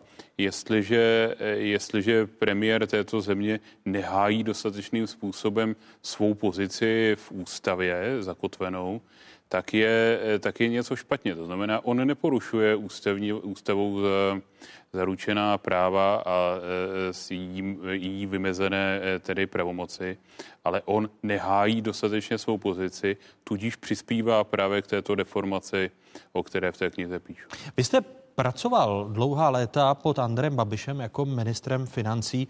Umíte si vysvětlit, proč Andrej Babiš nehájil svoji pozici jako premiéra a pravomoc, eh, kterou má z ústavy? z celého jednání a nejenom těch posledních třech, čtyřech měsíců eh, v době, kdy teda se řeší eh, odvolání pana ministra Staňka a případně tedy jmenování nového ministra kultury, ale i z předchozích eh, mnoha let je naprosto zjevné, že současný premiér se pana prezidenta úplně normálním způsobem bojí. A je asi k tomu řada důvodů. Eh, my neznáme všechny informace, které vzájemně o sobě vědí a podobně, ale je naprosto zjevné, že, že premiér prostě ustupuje a pokud tedy eh, prezident něco pro, eh, tedy naplňuje ústavu a některé požadavky premiéra plní, tak jsou to, jsou to plnění tedy určitým způsobem vyobchodované a někde na jiné straně, kterou nevidíme. Nebo... Můžete být konkrétnější vyobchodované věci? je naprosto zjevné, že několik ministrů současné vlády prostě plní, plní požadavky, požadavky eh, prezidenta. Je naprosto zjevné, že jsou to lidé z okolí prezidenta a jestliže eh, prezident netvoří vládní koalici a přesto tedy má několik svých ministrů, kteří eh, zcela zjevně mají blížší vztah k prezidentovi než premiérovi, tak to jsou právě ty obchodované pozice. Buďte konkrétní, s dovolením. Tak jestli se můžeme podívat na eh, současnou ministrině spravedlnosti, nikdo nepochybuje, že to je člověk, člověk velmi blízký současnému prezidentovi, jestli se podíváme na ministra eh, zemědělství, jestli se podíváme na pana ministra obrany a podobně, eh, jsou tam ty stopy pana prezidenta naprosto zjevné. Jinými slovy tedy jsou z vašeho pohledu v současné vládní koalici tři koaliční partneři prezident eh, sociální demokracie reprezentované Janem Hamáčkem a Andrej Babiš jako lídr, ano. Přesně tak, abych vůbec nezapomínal na komunistickou stranu.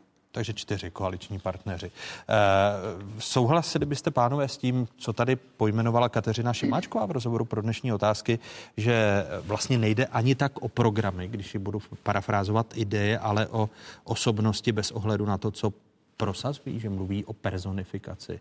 Tomáš Lebero. Já bych spíš hovořil o personalizaci, personifikaci, eh, trošku něco jiného, ale v každém případě k politice patří osobnosti a nejenom u nás, ale všude v zahraničí hrají v politice osobnosti vždycky významnou roli. A pravdou také je, že kdyby ty takzvaně tradiční politické strany měly dostatečně silné lídry, tak by asi dneska nebyly tam, kde jsou. Samozřejmě pominu ty historické průšvihy, kterými si nadělali ty své krize, ale už jsou z těch krizí dávno venku a oni je nemají. Příkladem je sociální demokracie. Takže e, silné osobnosti patří k politice, ale musí to být silné osobnosti s vizemi, nositelé vizí, kteří skutečně mají té společnosti co nabídnout. A mm, A ty tady nevidíte. To, no tak eh, máme tady Andreje Babiše, který jakési vize má, minimálně má velmi schopný tým PR poradců, kteří dokáží vlastně jeho myšlenky, anebo možná ani ne jeho myšlenky, ale prostě nějaké myšlenky, které mají pocit, že budou v té společnosti rezonovat, tak docela dobře artikulovat, takže on pak působí dojmem skutečně osobnosti, která má vize a která je schopná zaujmout a která má třeba nějaké charisma. Pane profesor Kyselo? No, já souhlasím s tím, že ten trend uh, soustředění se na persony vůdců typicky vůdců politických stran, typicky vůdců vlád, v určité míře i prezidentů, je dlouhodobější. Konec konců někdy se mluvívá o prezidencializaci politiky právě protože nejde o to, jaké kdo sebou nese téma, ale jde spíš o to, jak je mi sympatický nebo nesympatický, jaké emoce ve mně vyvolává. A s tím se mi zdá, se v posledních desítkách let pracuje na západě a myslím, že té politice to moc nepomáhá. Protože ve chvíli, kdy je nejpodstatnější to, jak si kdo vybírá kravatu, eventuálně jak se češe, respektive je to podstatnější než to, jaký má názor na penzijní reformu, Eh, tak to asi není úplně, tak to asi není úplně blahé. Jinými, jinými slovy, volíme si vlastně PR týmy eh, v okolí eh, těch lidí, kteří vytvářejí ty osobnosti. To znamená, že jsme si zvolili Marka Prchala, když to budu personifikovat jako eh, lídra PR týmu hnutí. Někdy ano, někdy ne. Myslím, že taky hodně záleží na volebním systému, neboť většinový volební systém tomu svědčí více. Ve chvíli, kdy se vám daří, zejména v tom většinovém volebním systému toho našeho typu dvoukolového, kdy máte v té prezidentské volbě výběr mezi dvěma, eh, tak ta polarizace je jiná, než když máte dru- otevřené eh, kolo to druhé ala Francie pro volby Národního schromáždění, kde máte více kandidátů. Ale nebo když máte... na poslaneckou sněmovnu, tam je poměrný systém a, a ta personifikace reprezentovaná Andrem Babišem, Markem Prchalem, to je pravda, ale to zase už nesouvisí nutně s volebním systémem, to souvisí s tím, co se děje se stranickým systémem, jak si ty politické strany stojí nebo nestojí, eh, jakým způsobem se ten systém otřásá. Mm, Andrej Babiš je vlastně kdo si, kdo nastoupil na vlně protestu, založil si svůj vlastní subjekt a ten vlastní subjekt kontroluje bez zbytku, což se těžko nějakému předsedovi nějaké jiné politické strany daří. Takže my vlastně z hlediska toho, jak pracuje Max Weber s těmi různými typy legitimity, tak my bychom měli být odsouzeni k tomu, že ta legitimita realita, eh, ve které my se pohybujeme, je ta racionálně legální, to znamená, pracujeme s racionalitou vtělenou do právních pravidel a v těch právních pravidlech se pokoušíme nějak sledovat naše životní cesty, zatímco ta personalizace jakoby odkazuje na charismatickou. A to je právě to, eh, co řešíme my, jako kdyby bylo důležitější to, že prezident Miloš Zeman je zvolen v přímé volbě, že má množství zastánců a že to je vlastně půvár k tomu, aby se vymkl z těch pravidel, aby je porušoval nebo aby je nerespektoval. Ale to je vlastně hrozně atypické, že tohle bychom měli mít minimálně 100 let, možná 120 let za sebou, nebo to charismatické panství patří do trochu jiné doby, do doby, která ještě buď pracuje s boží milostí, anebo pracuje s mimořádně silnou, silnou autoritou, vůdcovských osobností autoritářských režimů, ať už je to Mussolini nebo někdo podobný. A možná se nám vrací? Možná se nám do určité míry vrací, nenutně v České republice, ale je fakt, že když se rozhlédneme po. Kdybych řekl i v České republice, když se podíváte na Velkou Británii, Borise Johnsona, na Donalda Trumpa, asi na spoustu, na spoustu zemí Latinské Ameriky, kde konec konců to racionálně legální panství se nikdy úplně neetablovalo. Takže máte asi pravdu. No, máte asi pravdu, musíme se vypořádávat i s tím novým nebo staronovým. On Index demokracie. Každoročně ho vydává časopis The Economist. Jde o měřítko toho, jak si jednotlivé země světa vedou v udržování demokracie. Podívejme se na data za uplynulý rok. Hodnocení rozlišuje čtyři kategorie zemí. Autoritářské režimy, kam analytici zařadili například Severní Koreu, Rusko, Čínu či Bělorusko, dále hybridní režimy, tedy režimy z prvky demokracie i diktatury, za které autoři indexu považují mimo jiné Ukrajinu, Turecko, Albánii nebo Černou horu. Česká republika, stejně jako ostatní země Visegrádské čtyřky nebo také Spojené státy, spadají do kategorie demokracie s chybami. Za plnohodnotnou demokracii označila analýza na prvním místě Norsko a dále Německo, Velkou Británii a nebo Rakousko. Citujeme tedy z The Economistu a indexu demokracie. Ještě se podívejme na to, jak si vedla a vede Česká republika v tom meziročním srovnání. Do roku 2013 Česko patřilo do kategorie plnohodnotných demokracií. Od té doby analytici řadí Česko do skupiny demokracií s chybami. Do roku 2017 se hodnocení zhoršovalo. Za loňský rok si Česká republika naopak polepšila, ale stále jsme v té druhé skupině. Oprávněně Ondřej Závodský či neoprávněně tedy demokracie s chybami? Já se domnívám, že skutečně od samého eh, vývoje polistopadového, to znamená od samého 30 eh, letého, 30 let, prostě nežijeme ve standardní usazené demokracii, která by eh, neměla žádné chyby. Ten stav určitým způsobem kolísá s různými osobami, které obsadí, které jsou zvoleny do jednotlivých funkcí a podobně a očekáváme, co nového přinesou. Znamená, jakým způsobem se uchopí, uchopí pravomoci své z eh, funkce.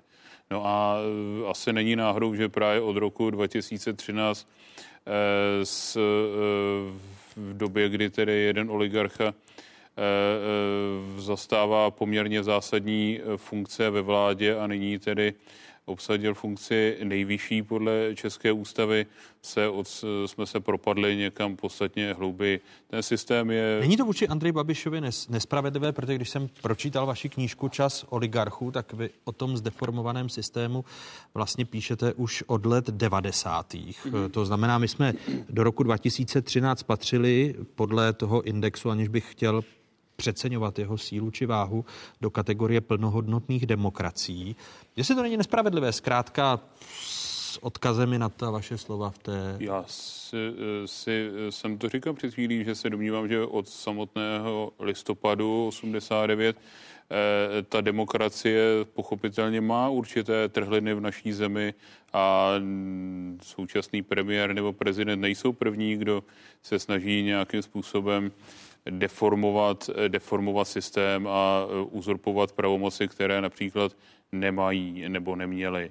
Ale e, ta míra, ta míra tedy ataku demokratických některých systémů, zejména v těch posledních pěti, šesti letech, je nebývalá.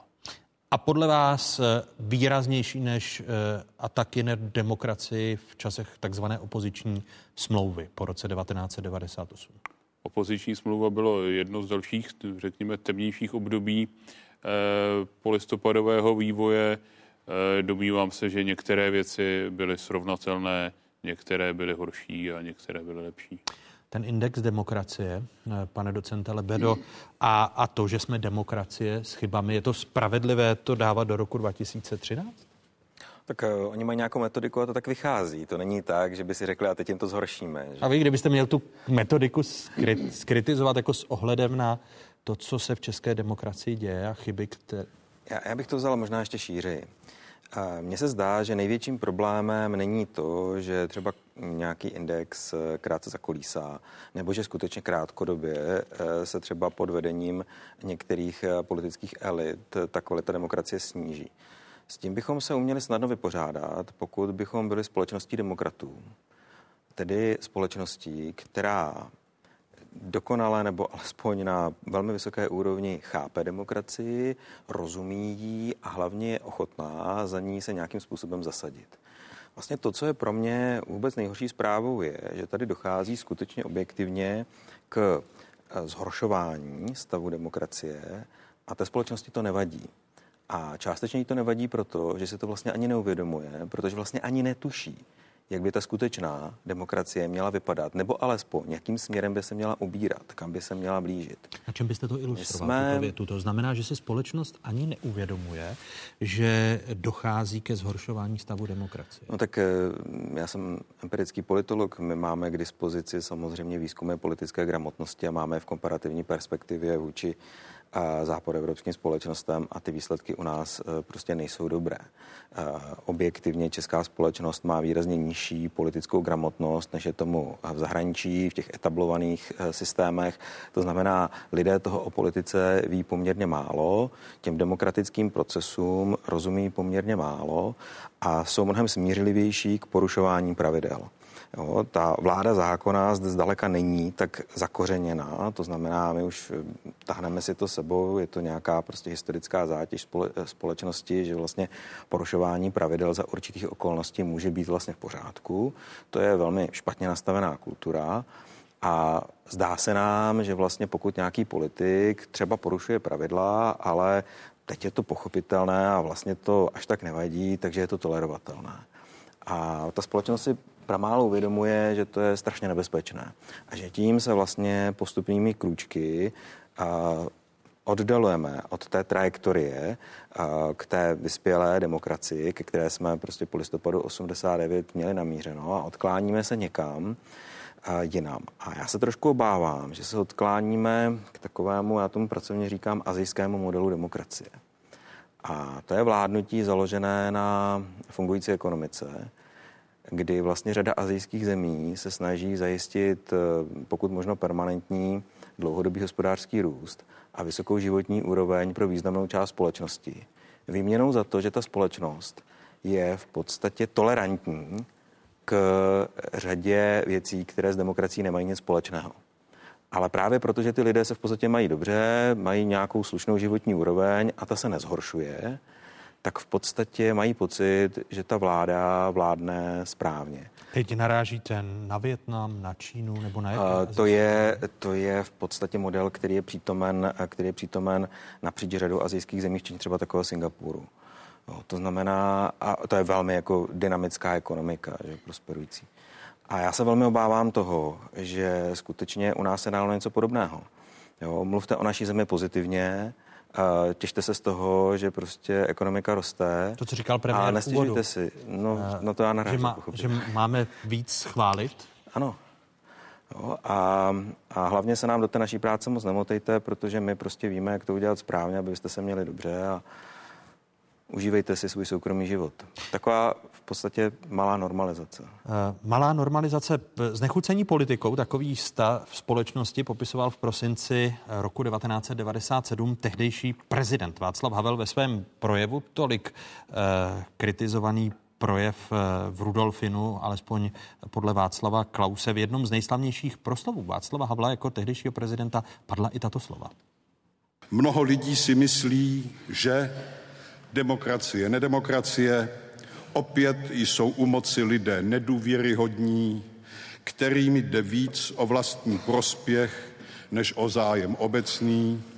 Mnoho lidí je přesvědčeno, že poctiví podnikatelé jsou na tom špatně, zatímco podvodní zbohatlíci mají zelenou. Převládá přesvědčení, že se v této zemi vyplácí lhát i krást, že mnozí politici i státní úředníci jsou úplatní a že politické strany, ač všechny bez rozdílu, krásně mluví o svých čestných úmyslech, jsou tajně manipulovány podezřelými finančními skupinami. Konstatoval někdejší prezident Václav Havel v prosinci roku 1997. To jsou jeho slova z rudolfinského projevu. Jsou platná i dnes, pane profesore Kysel?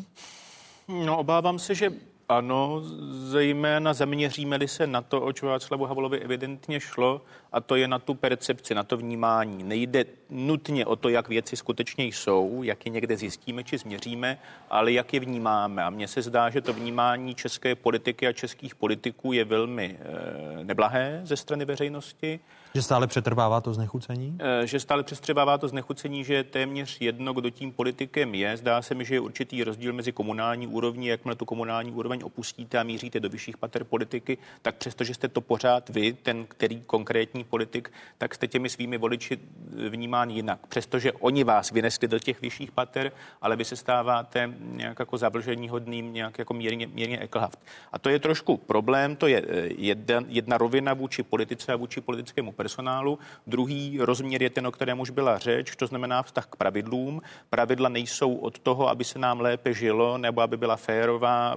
Pravidla pravidla nejsou ta, která my jsme si sami skrze své instituce vytvořili, ale pravidla jsou v zásadě dána těmi o němi, kteří tu moc drží a není tedy v zásadě nijak zavržení hodné, když ta pravidla se pokoušíme obejít, zejména když to uděláme chytře, eh, protože na nás nepřijdou. To je v zásadě doklad té, té chytrosti. A když bychom pokračovali v tomhle jako líčení toho, jak se mi zdá, že významná část české veřejnosti vnímá svůj stát, tak se mi zdá, že jsme se úplně nepohnuli, přestože v tom období se stala veliká spousta věcí. Právě ten pocit nespokojenosti a protestu eh, přinesl do politiky celou řadu změn, celou řadu politických stran. První z nich byly asi věci veřejné, ale jsou to, jsou, je to evidentně ano, jsou to Piráti a tak dále.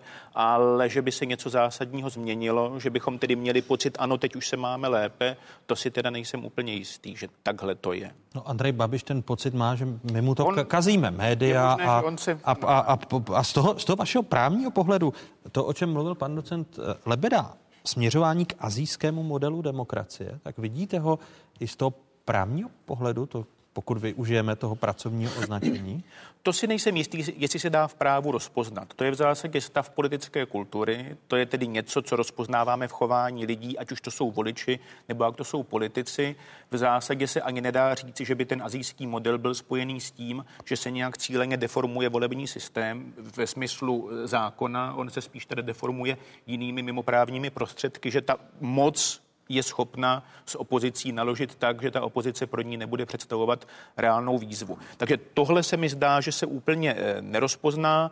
Ehm, zdá se mi, že bychom to u nás mohli pozorovat na nějakých personálních opatřeních, kdyby byla pravda, že existuje poptávka potom, aby byly jaksi uťaty hlavy soustavy státního zastupitelství, protože jsou příliš asertivní, tak je to evidentně něco, co může tomuhle svědčit, ale spíše je to personální opatření, než by to nutně bylo na úrovni toho, že přepisujete zákon nebo, nebo přepisujete ústavu. Takových ústavních změn... No zákon se přepisuje o státním zastupitelství a, a, a tak, ale jestli, jestli, nutně, jestli nutně ten zákon je takový, že z něj poznáte tu snahu změnit systém, jestli tu snahu něco změnit nepoznáte spíše z toho, že se někdo pokouší provést nějaké personální opatření, pakliže se o to pokouší.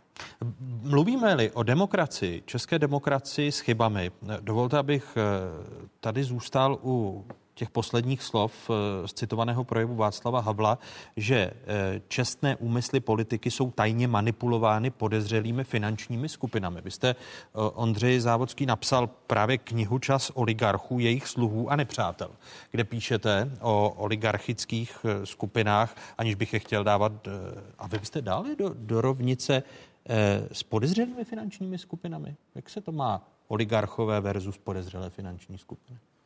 Tak eh, projev pana eh, prezidenta Havla z roku 97 eh, zcela zjevně naráží na prapodivné vměšování některých finančních skupin do procesu privatizace, ale i dalších, dalších tedy rozhodnutí veřejné zprávy.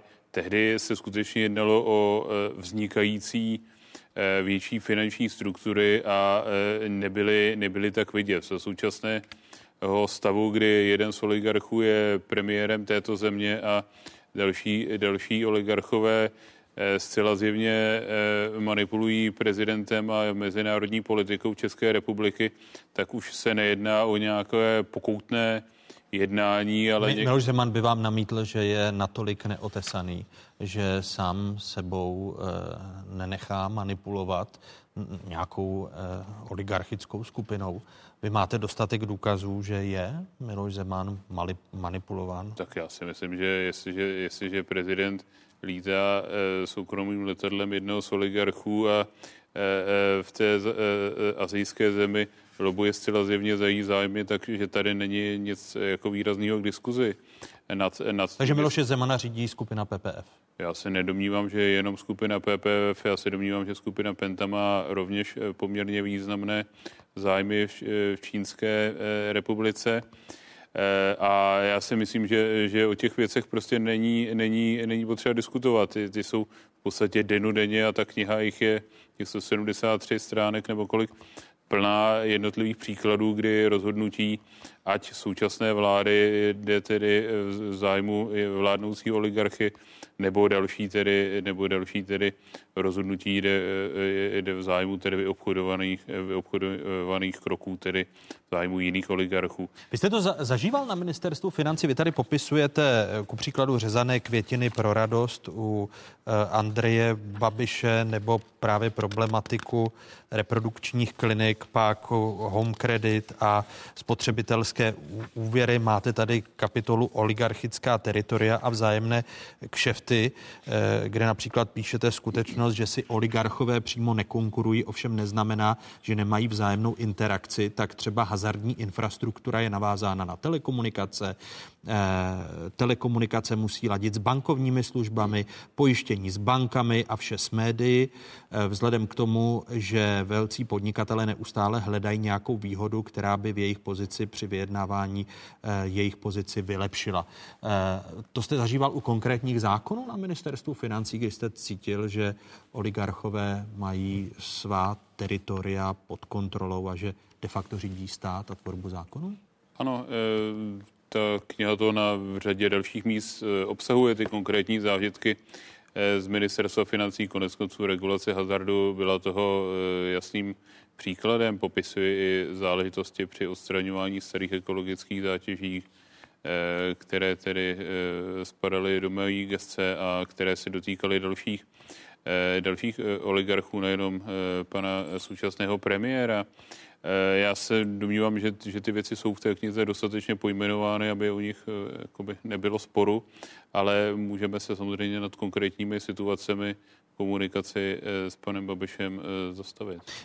Je možné těmto tlakům a podmanění si veřejné sféry, politiky, médií, oligarchy skupinou nějakých pěti, šesti velkých finančních skupin, jak je možné se tomu bránit?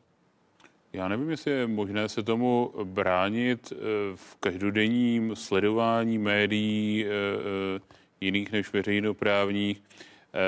Nevím, jestli při placené reklamě na sociálních sítích je možné se tomu bránit. Na druhou stranu ta kniha spolehá na to, že se eh, zahustí občanská společnost, zahustí jednotlivé iniciativy v rámci občanské společnosti a že takováto síla, i konec konců, jak jmenovaný náš eh, první postrevoluční prezident předpokládal právě takováto, takováto, řekněme, sociální infrastruktura bude tvořit eh, určitou alternativu k těmto finanč, finančním skupinám a jejich moci, tedy ať v politice, nebo, nebo v médiích, který, kterými právě tedy politickým vývojem hýbou. Jaký vliv eh, podle vás, pane docente Lebedo, má právě na českou demokracii a její stav zájmy těch skupin, které budeme označovat oligarchické nebo skupiny, velké finanční skupiny, které mají své zájmy, které prostupují tvorbou zákonů?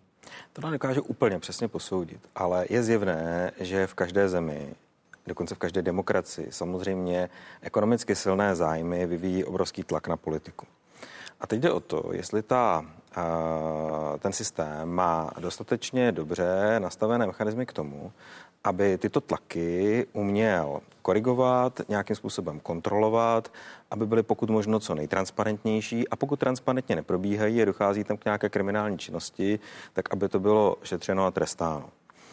A my jsme se dostali do velmi zvláštní situace, kdy to, co kritizoval Václav Havel, že tedy nějaká, nějaký silný ekonomický zájem manipuluje politikou, tak ale dneska v jednom případě uh, se totálně pronul. Andrej Babiš uh, politicky vyrostl na tématu korupce. Co je korupce? Když silný ekonomický zájem pomocí prostě nějakého benefitu ovlivňuje politické rozhodnutí. A najednou tady máme situaci, kdy Andrej Babiš s velmi silným ekonomickým zájmem, se svým agrofertem, se stane politikem. Za těchto okolností skutečně tu korupci dokonale odstraníme protože on sám sebe korumpovat nemusí. A v tomhle je přece ten úplně největší střed zájmu od samého počátku, který je systémově naprosto, naprosto špatný, škodlivý pro demokracii a škodlivý pro celý ten systém. Protože já prostě nemůžu hrát na jednou za Spartu i za Slávy. Já prostě nemůžu stát na obou stranách té barikády. Jo. A v tom je ten obrovský problém. A no ale vezměte si, že, že, že volič, jenom že... Já to jenom dokončím. On, on vstupoval do tak. toho s tím, že říká Andrej Babiš, a to ukazovali sociologické výzkumy České televize v tom roce 2013, eh, lidé říkali vždy, on je tak bohatý, že nepotřebuje krást. Eh, no, to je samozřejmě nesmysl. Eh, každý bohatý člověk chce být ještě bohatší a hlavně chce mít ještě větší moc. Jo, tady se bavíme o kategoriích moci. Samozřejmě pro lidi s běžnými příjmy je to těžko představitelné, ale prostě tak je. Ale to, co mně se zdá na tom vůbec eh, nejproblematičtější, není to, že Andrej Babiš toto udělal. Mně ze strany Andreje Babiše to přijde naprosto pochopitelné, protože on zjistil, že to jde. A když to jde, proč by to neudělal? Když on vlastně celou dobu, co je v tom biznesu, tak dělá prostě všechny věci, které jdou, kterému umožní nějaká interpretace zákona a tak dále. Ale problém je, že to šlo že to ta společnost akceptovala a nevím, že, že to akceptovala, ale že vlastně mu to posvětila opakovaně velmi dobrým výsledkem, dokonce zlepšujícím se výsledkem a nevypadá to, že by to té společnosti nějak zvlášť vadilo. To znamená, já vlastně ani nevidím Andreje Babiše z toho největšího problému, ale v podstatě je mi líto nás jako společnosti, že nám to nevadí, že jsme schopní vlastně si takhle základní, takovýto základní problémy neuvědomovat a ignorovat ho. A ono vlastně tady stačí skutečně jenom část té společnosti, pokud je k tomuto apatická.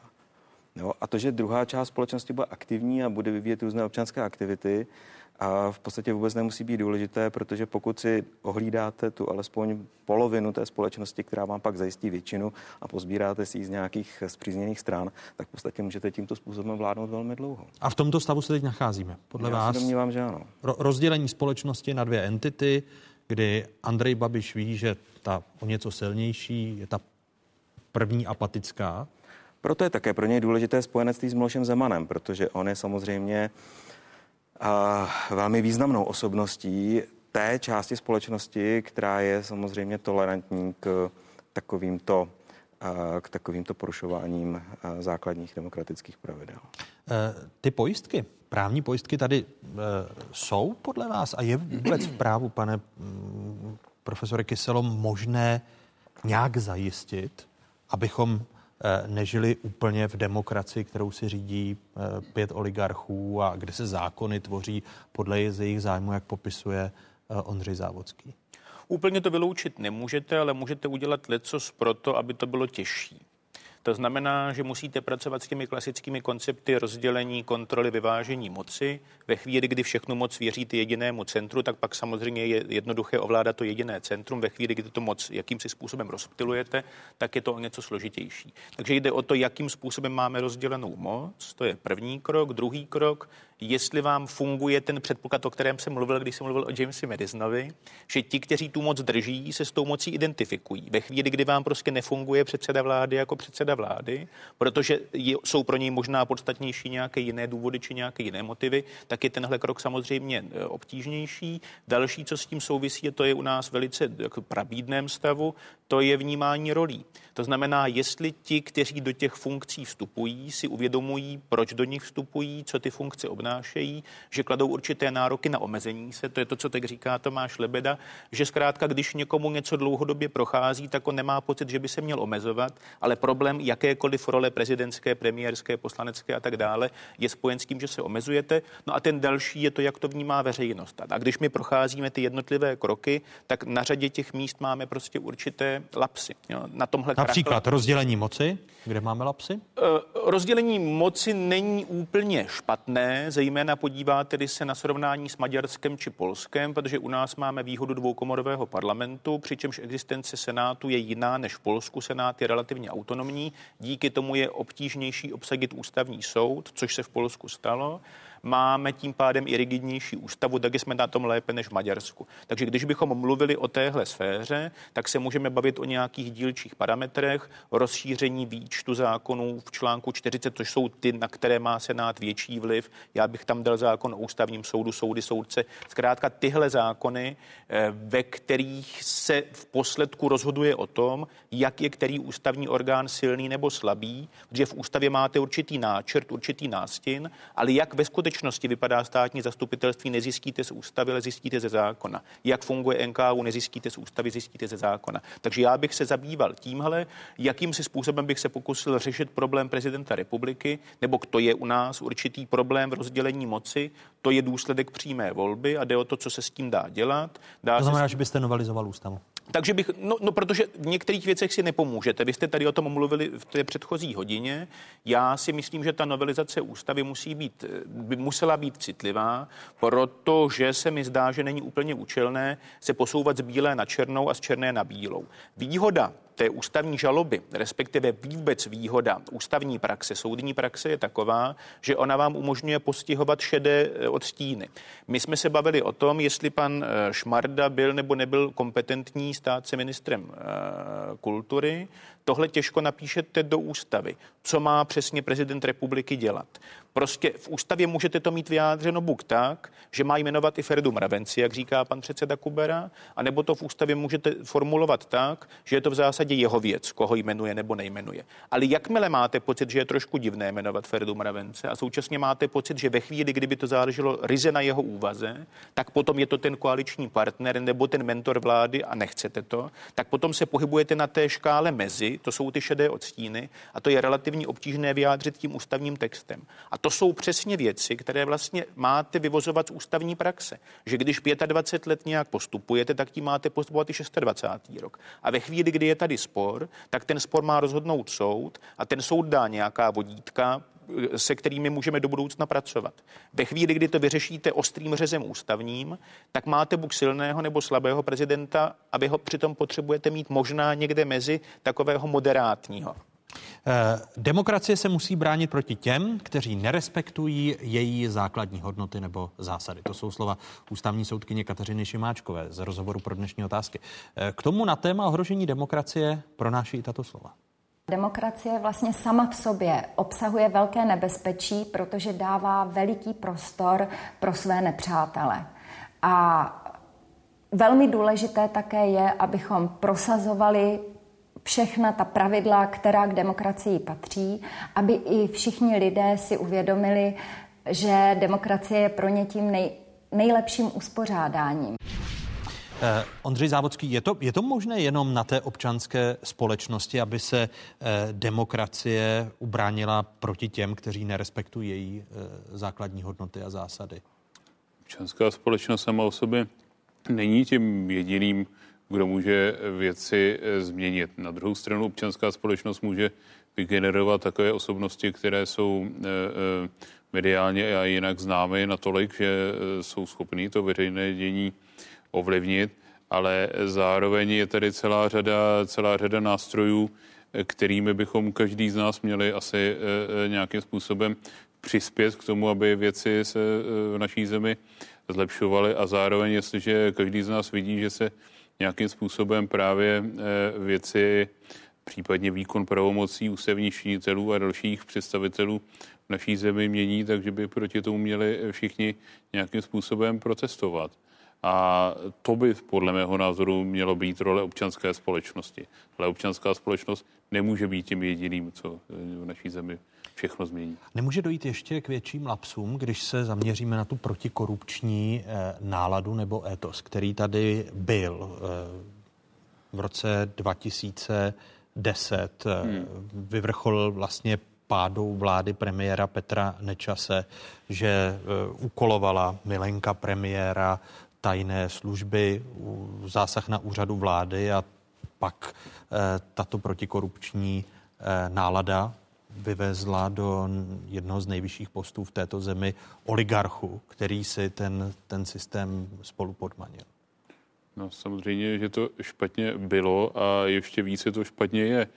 Právě proto se musíme asi vrátit někam na počátek, to znamená k těm zmiňovaným ideím Václava Havla a podívat se, jestli eh, eh, právě eh, politické strany, politické hnutí, ale desítky a desetitisíce nejrůznějších dalších iniciativ by právě neměly spočívat na to, jak říká, uvádí tedy Václav Havel, na té širokovrstevnaté občanské společnosti. A jestli, jestli občanská společnost se bude, nebo lidé obecně se budou starat o věci okolo sebe, tak by se mělo stát, že některé politiky vůbec, vůbec ten systém zadrží někde z počátku a neprojde prostě tím filtrem ani vzhůru.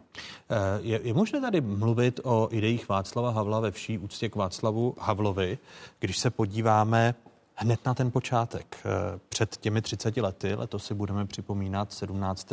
Eh, promiňte, 30. výročí 17. listopadu roku 1989. Vy třeba kolaborace s komunisty. Václav Havel, který eh, protestoval proti komunistům, ale zároveň je legitimoval skrze Mariana Čalfu, který patřil k jeho nejbližším spolupracovníkům. Eh, ekonomické skupiny a vezměme si, komu byla prodána polovina Lucerny společnosti Chemapol. Tím legitimizace divoké privatizace a, a těch struktur, které tady není to o tom, že vlastně jsme žádný hodnotový systém tady neformovali hned v tom, v tom počátku, Tomáše Lebedo. Omlouvám se za tak tvrdé konstatování. Tak jsou, to, jsou to určité šrámy, eh, které samozřejmě pro řadu lidí, kteří byli silně vyhraněni proti komunistickému režimu a pak tyto kroky viděli, tak vede k určité deziluzi.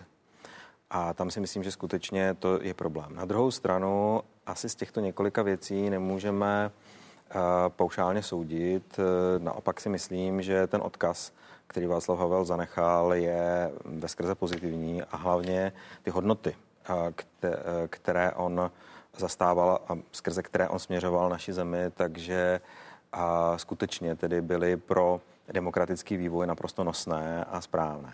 To, co možná bych ale řekl, je, že nebo ještě bych možná řekl jednu věc k tomu, eh, k té spolupráci mm, při tom eh, přechodu k demokracii. Ono, když se podíváte na teorie demokracie, tak vlastně zjistíte, že téměř eh, žádný přechod, který není učiněn prostřednictvím nějakého typu kontraktu, tak nedopadne dobře. Hmm. To znamená, že empiricky my už dneska víme, že vlastně v určité fázi toho přechodu musí do jisté míry ta původní moc s tou novou kooperovat, protože jinak k tomu přechodu obvykle nedojde. A nekooperovala tady moc uh, příliš, nevím. protože, to protože bylo... Petr Matějů jako sociolog měl už v 90. letech, když jsme spolu probírali tu transformaci, tak uh, popisoval, že říká, podívejte se, většina uh, politické nomenklatury, a zvlášť těch mladých nadějných, jako byl Miroslav Šlou a vlastně i Andrej Babiš, tak přišla do ekonomické sféry. Vystoupali Eh, nomenklatura, která nebyla tak na očích. Prognostický ústav. Kdo budoval pravicovou politickou stranu? Vladimír Dlouhý, eh, člen KSČ v prognostickém ústavu, Karel Dyba, Václav Klaus. Budovali tady pravicové strany eh, reprezentanti komunistického režimu. Otázka je, jestli tomuhle procesu můžete zabránit, když vlastně v tom minulém režimu toto byli vlastně ti lidé, řekněme, nejschopnější, kteří samozřejmě v tom novém režimu hledali ty příležitosti. Ale zároveň všeho schopní. Možná. Ano, velmi často. Ale eh, zase, jo, pojďme, pojďme o kus dál a když se podíváme na ten eh, polistopadový vývoj, tak ano, tady někde je podle mě počátek té frustrace části společnosti z toho polistopadového vývoje, který pak byl ještě prohlouben tím, že ta životní úroveň se u části společnosti zdaleka eh, nezvyšovala tak rychle, jak si původně mysleli. A to, že se vlastně ty sociální nůžky začaly eh, velmi silně rozvírat, a jak mezi jednotlivými třídami ve společnosti, tak třeba regionálně, tak skutečně vedlo k tomu, že část společnosti, která zpočátku byla jednoznačně nakloněná a těm, eh, řekněme tomu demokratickému směřování, tak dneska v podstatě sympatizuje s extremisty. A to je podle mě eh, významný problém. Podívejme se prostě do pohraničních regionů, podívejme se do těch eh, strukturálně slabých regionů a podívejme se na to, jak volí. A to není proto, že tam žijí špatní lidé. To je prostě proto, že ty lidé tam 30 let žijí v naprosto odlišné sociální situaci, než například lidé v Praze. A to je věc, se kterou ten stát za těch 30 let už se mohl snažit něco dělat. A mně se zdá, že se tedy nesnažil dost. Není to záměr? Když se pak podíváte na to, tak to doufám, že ne. Která uskupení a které e, lidi pak, pak volí? Vys exekuce a, a, a z, Tam zadlužení. myslím, že ta kauzalita je opačná, jo, ale že jenom vlastně využívají eh, té nahromaděné frustrace. A, Ale je samozřejmě zjevné, že ti lidé, kteří vlastně by byli svým ekonomickým a sociálním statusem typickými voliči levice, tak dneska spíše než levici volí, řekněme, a populisty. A já teď nebudu říkat, jestli levicové nebo pravicové, protože u nás je to tak zvláštně promíchané. Ale je podle mě naprosto zjevné, že jenom vlastně se pro ty lidi vytvořil jiný výklad příčin jejich špatné životní situace. Jo, dříve to, bylo, to byl výklad víceméně třídní do jisté míry a teď je to výklad, který prostě ukazuje jenom na nějaké skupiny, které žijí na jejich úkor. A můžou to být, eh, může to být pražská kavárna, můžou to být uprchlíci, můžou to být ti nebo oni. Zkrátka a dobře vlastně vytváří se v té společnosti nebo spíše interpretačně se zde vytváří nějaké konflikty, které pak vedou k tomu, že ta sociální frustrace vyústí prostě v určitý skupinový politický názor, v určitý postoj. A to pak vede samozřejmě k nějakému volebnímu chování. Vyústí nebo už vyústila? No, vyústila samozřejmě. Uh, a bude to zesilovat? No tak pokud se s tím nebude něco dělat, tak bude. Podle mě je prostě obrovskou chybou, že tady máme regiony, na které se dlouhodobě naprosto zapomíná. Systémově se s tím nic nedělá a v podstatě se nechávají být. Když přijedete prostě u nás v Olomouckém kraji, přijedete Jeseníky a přijedete na Jesenickou, e, zajdete si tam do obchodu, tak zjistíte, že všechno je tam nesrovnatelně dražší, ale ty lidé tam budou nesrovnatelně menší peníze, pokud vůbec tu práci mají mladí lidé, kteří chtějí mít nějakou perspektivu, odcházejí. A takhle bychom takových regionů bychom našli samozřejmě po České republice, zejména na té její periferii, spoustu. Já jsem položil tu provokativní otázku, jestli to není záměr i z toho, když jsem čet eh, knížku Ondřeje, Ondřeje Závodského, ale i z těch slov, která tady padala, ku příkladu eh, při debatě o regulaci spotřebitelských úvěrů, že výrazně snížit marže, pokud používám Ondřej, když tak mě poopravte, eh, těm firmám, které poskytují spotřebitelské úvěry, je v poslanecké sněmovně téměř nadlidský úkol, protože je prolabo, prolobovaná právě zájmy těch, kteří ty spotřebitelské úvěry eh, dávají. Pak vrhají se nebo jsou vrženi do exekuce. Zároveň na exekucích vydělávají eh, bohatí právníci a, a, a často dostávají ty lidi do další, další nouze. Často se si říkal, Ondřej, jestli to je záměr nebo opravdu lidská, lidská hloupost? Já právě eh, citujete tady z té kapitoly, jmenuje se Pěstování sociálních problémů. Eh, já sám tam nechávám takový otevřený, otevřený konec, prostě protože eh, ty všechny všechny příčiny, tak jak jste je tady vyjmenovala, na sebe navazují, celkem zjevně ukazují na ten současný stav, který tak, je, eh, tak jak pan eh, docent Lebeda popisoval, prostě končí. A já eh, tam nejsem schopen smlčet domněnku, že, že některé věci náhodou úplně nejsou. Na druhou stranu odmítám jakékoliv konspirační teorie, konspirační teorie a proto tedy ten závěr je tam takto otevřený. Na druhou, no, promiňte, na druhou... vaši, vždyť tím to funguje. Vezměte si, že tady čím dál větší množství lidí bylo v uplynulých letech vrženo do té situ, situa, sociálně horší situace a jsou to voliče Miloše Zemana. Tomia Okamury. A, a nevadí jim to, že nejbohatším eh, Čechem, jak říká ex-ministr spravedlnosti Robert Pelikán, je vlastně člověk, který se živí lichvou. Eh, při nejmenším tedy má výrazný podíl na trhu, eh, kde se lichvářské, eh, lichvářské nástroje tedy používají. Úplně bych nebyl o tom, že se živí lichvou. Na druhou stranu těch oligarchů, kteří mají vliv ve společnosti, které z chudoby týjí, to znamená například z hazardu, protože výherní, takzvané výherní automaty nebo technické herní zařízení prostě jsou nastaveny tak, aby lidi ožebračovali a není to ničím jiným. A nespravedlivé exekuce nebo některé nespravedlivé exekuce dále přispívají ke kumulaci e, e, tedy jejich bohatství dál dalšími, pomocí dalších nástrojů, to znamená právě spotřebitelských úvěrů se určitá část obyvatel snaží řešit svoji situaci a tak dále a tak dále. A opět tedy a v podobě základních potravin nebo nebo v podobě vlastnictví médií jsou opět stí, tedy eh, stejní lidé. Eh, já děkuji za tuto zajímavou debatu, kterou jsme otevřeli i sérii debat eh, ke 30. výročí 17. listopadu roku 1989. Mými hosty byli ústavní právník profesor Jan Kysela. Děkuji vám. Děkuji. Děkuji politologovi, docentu Tomáši Lebedovi. Děkuji za pozvání. A mé pozvání přijal i právník nadačního fondu proti korupci, bývalý náměstek ministra financí Ondřej Závodský. Vám děkuji mnohokrát. Hezké odpoledne, děkuji za pozvání. Vám divákům děkuji, že jste se dívali. Takové byly dnešní otázky. Připomínám, že nás najdete na internetových stránkách České televize, stejně tak jsme na sociálních sítích, na Facebooku, na Twitteru. Eh, můžete si poslechnout i zvukovou podobu dnešních otázek jako podcast. Hezký zbytek neděle, pokud možno ve společnosti 24.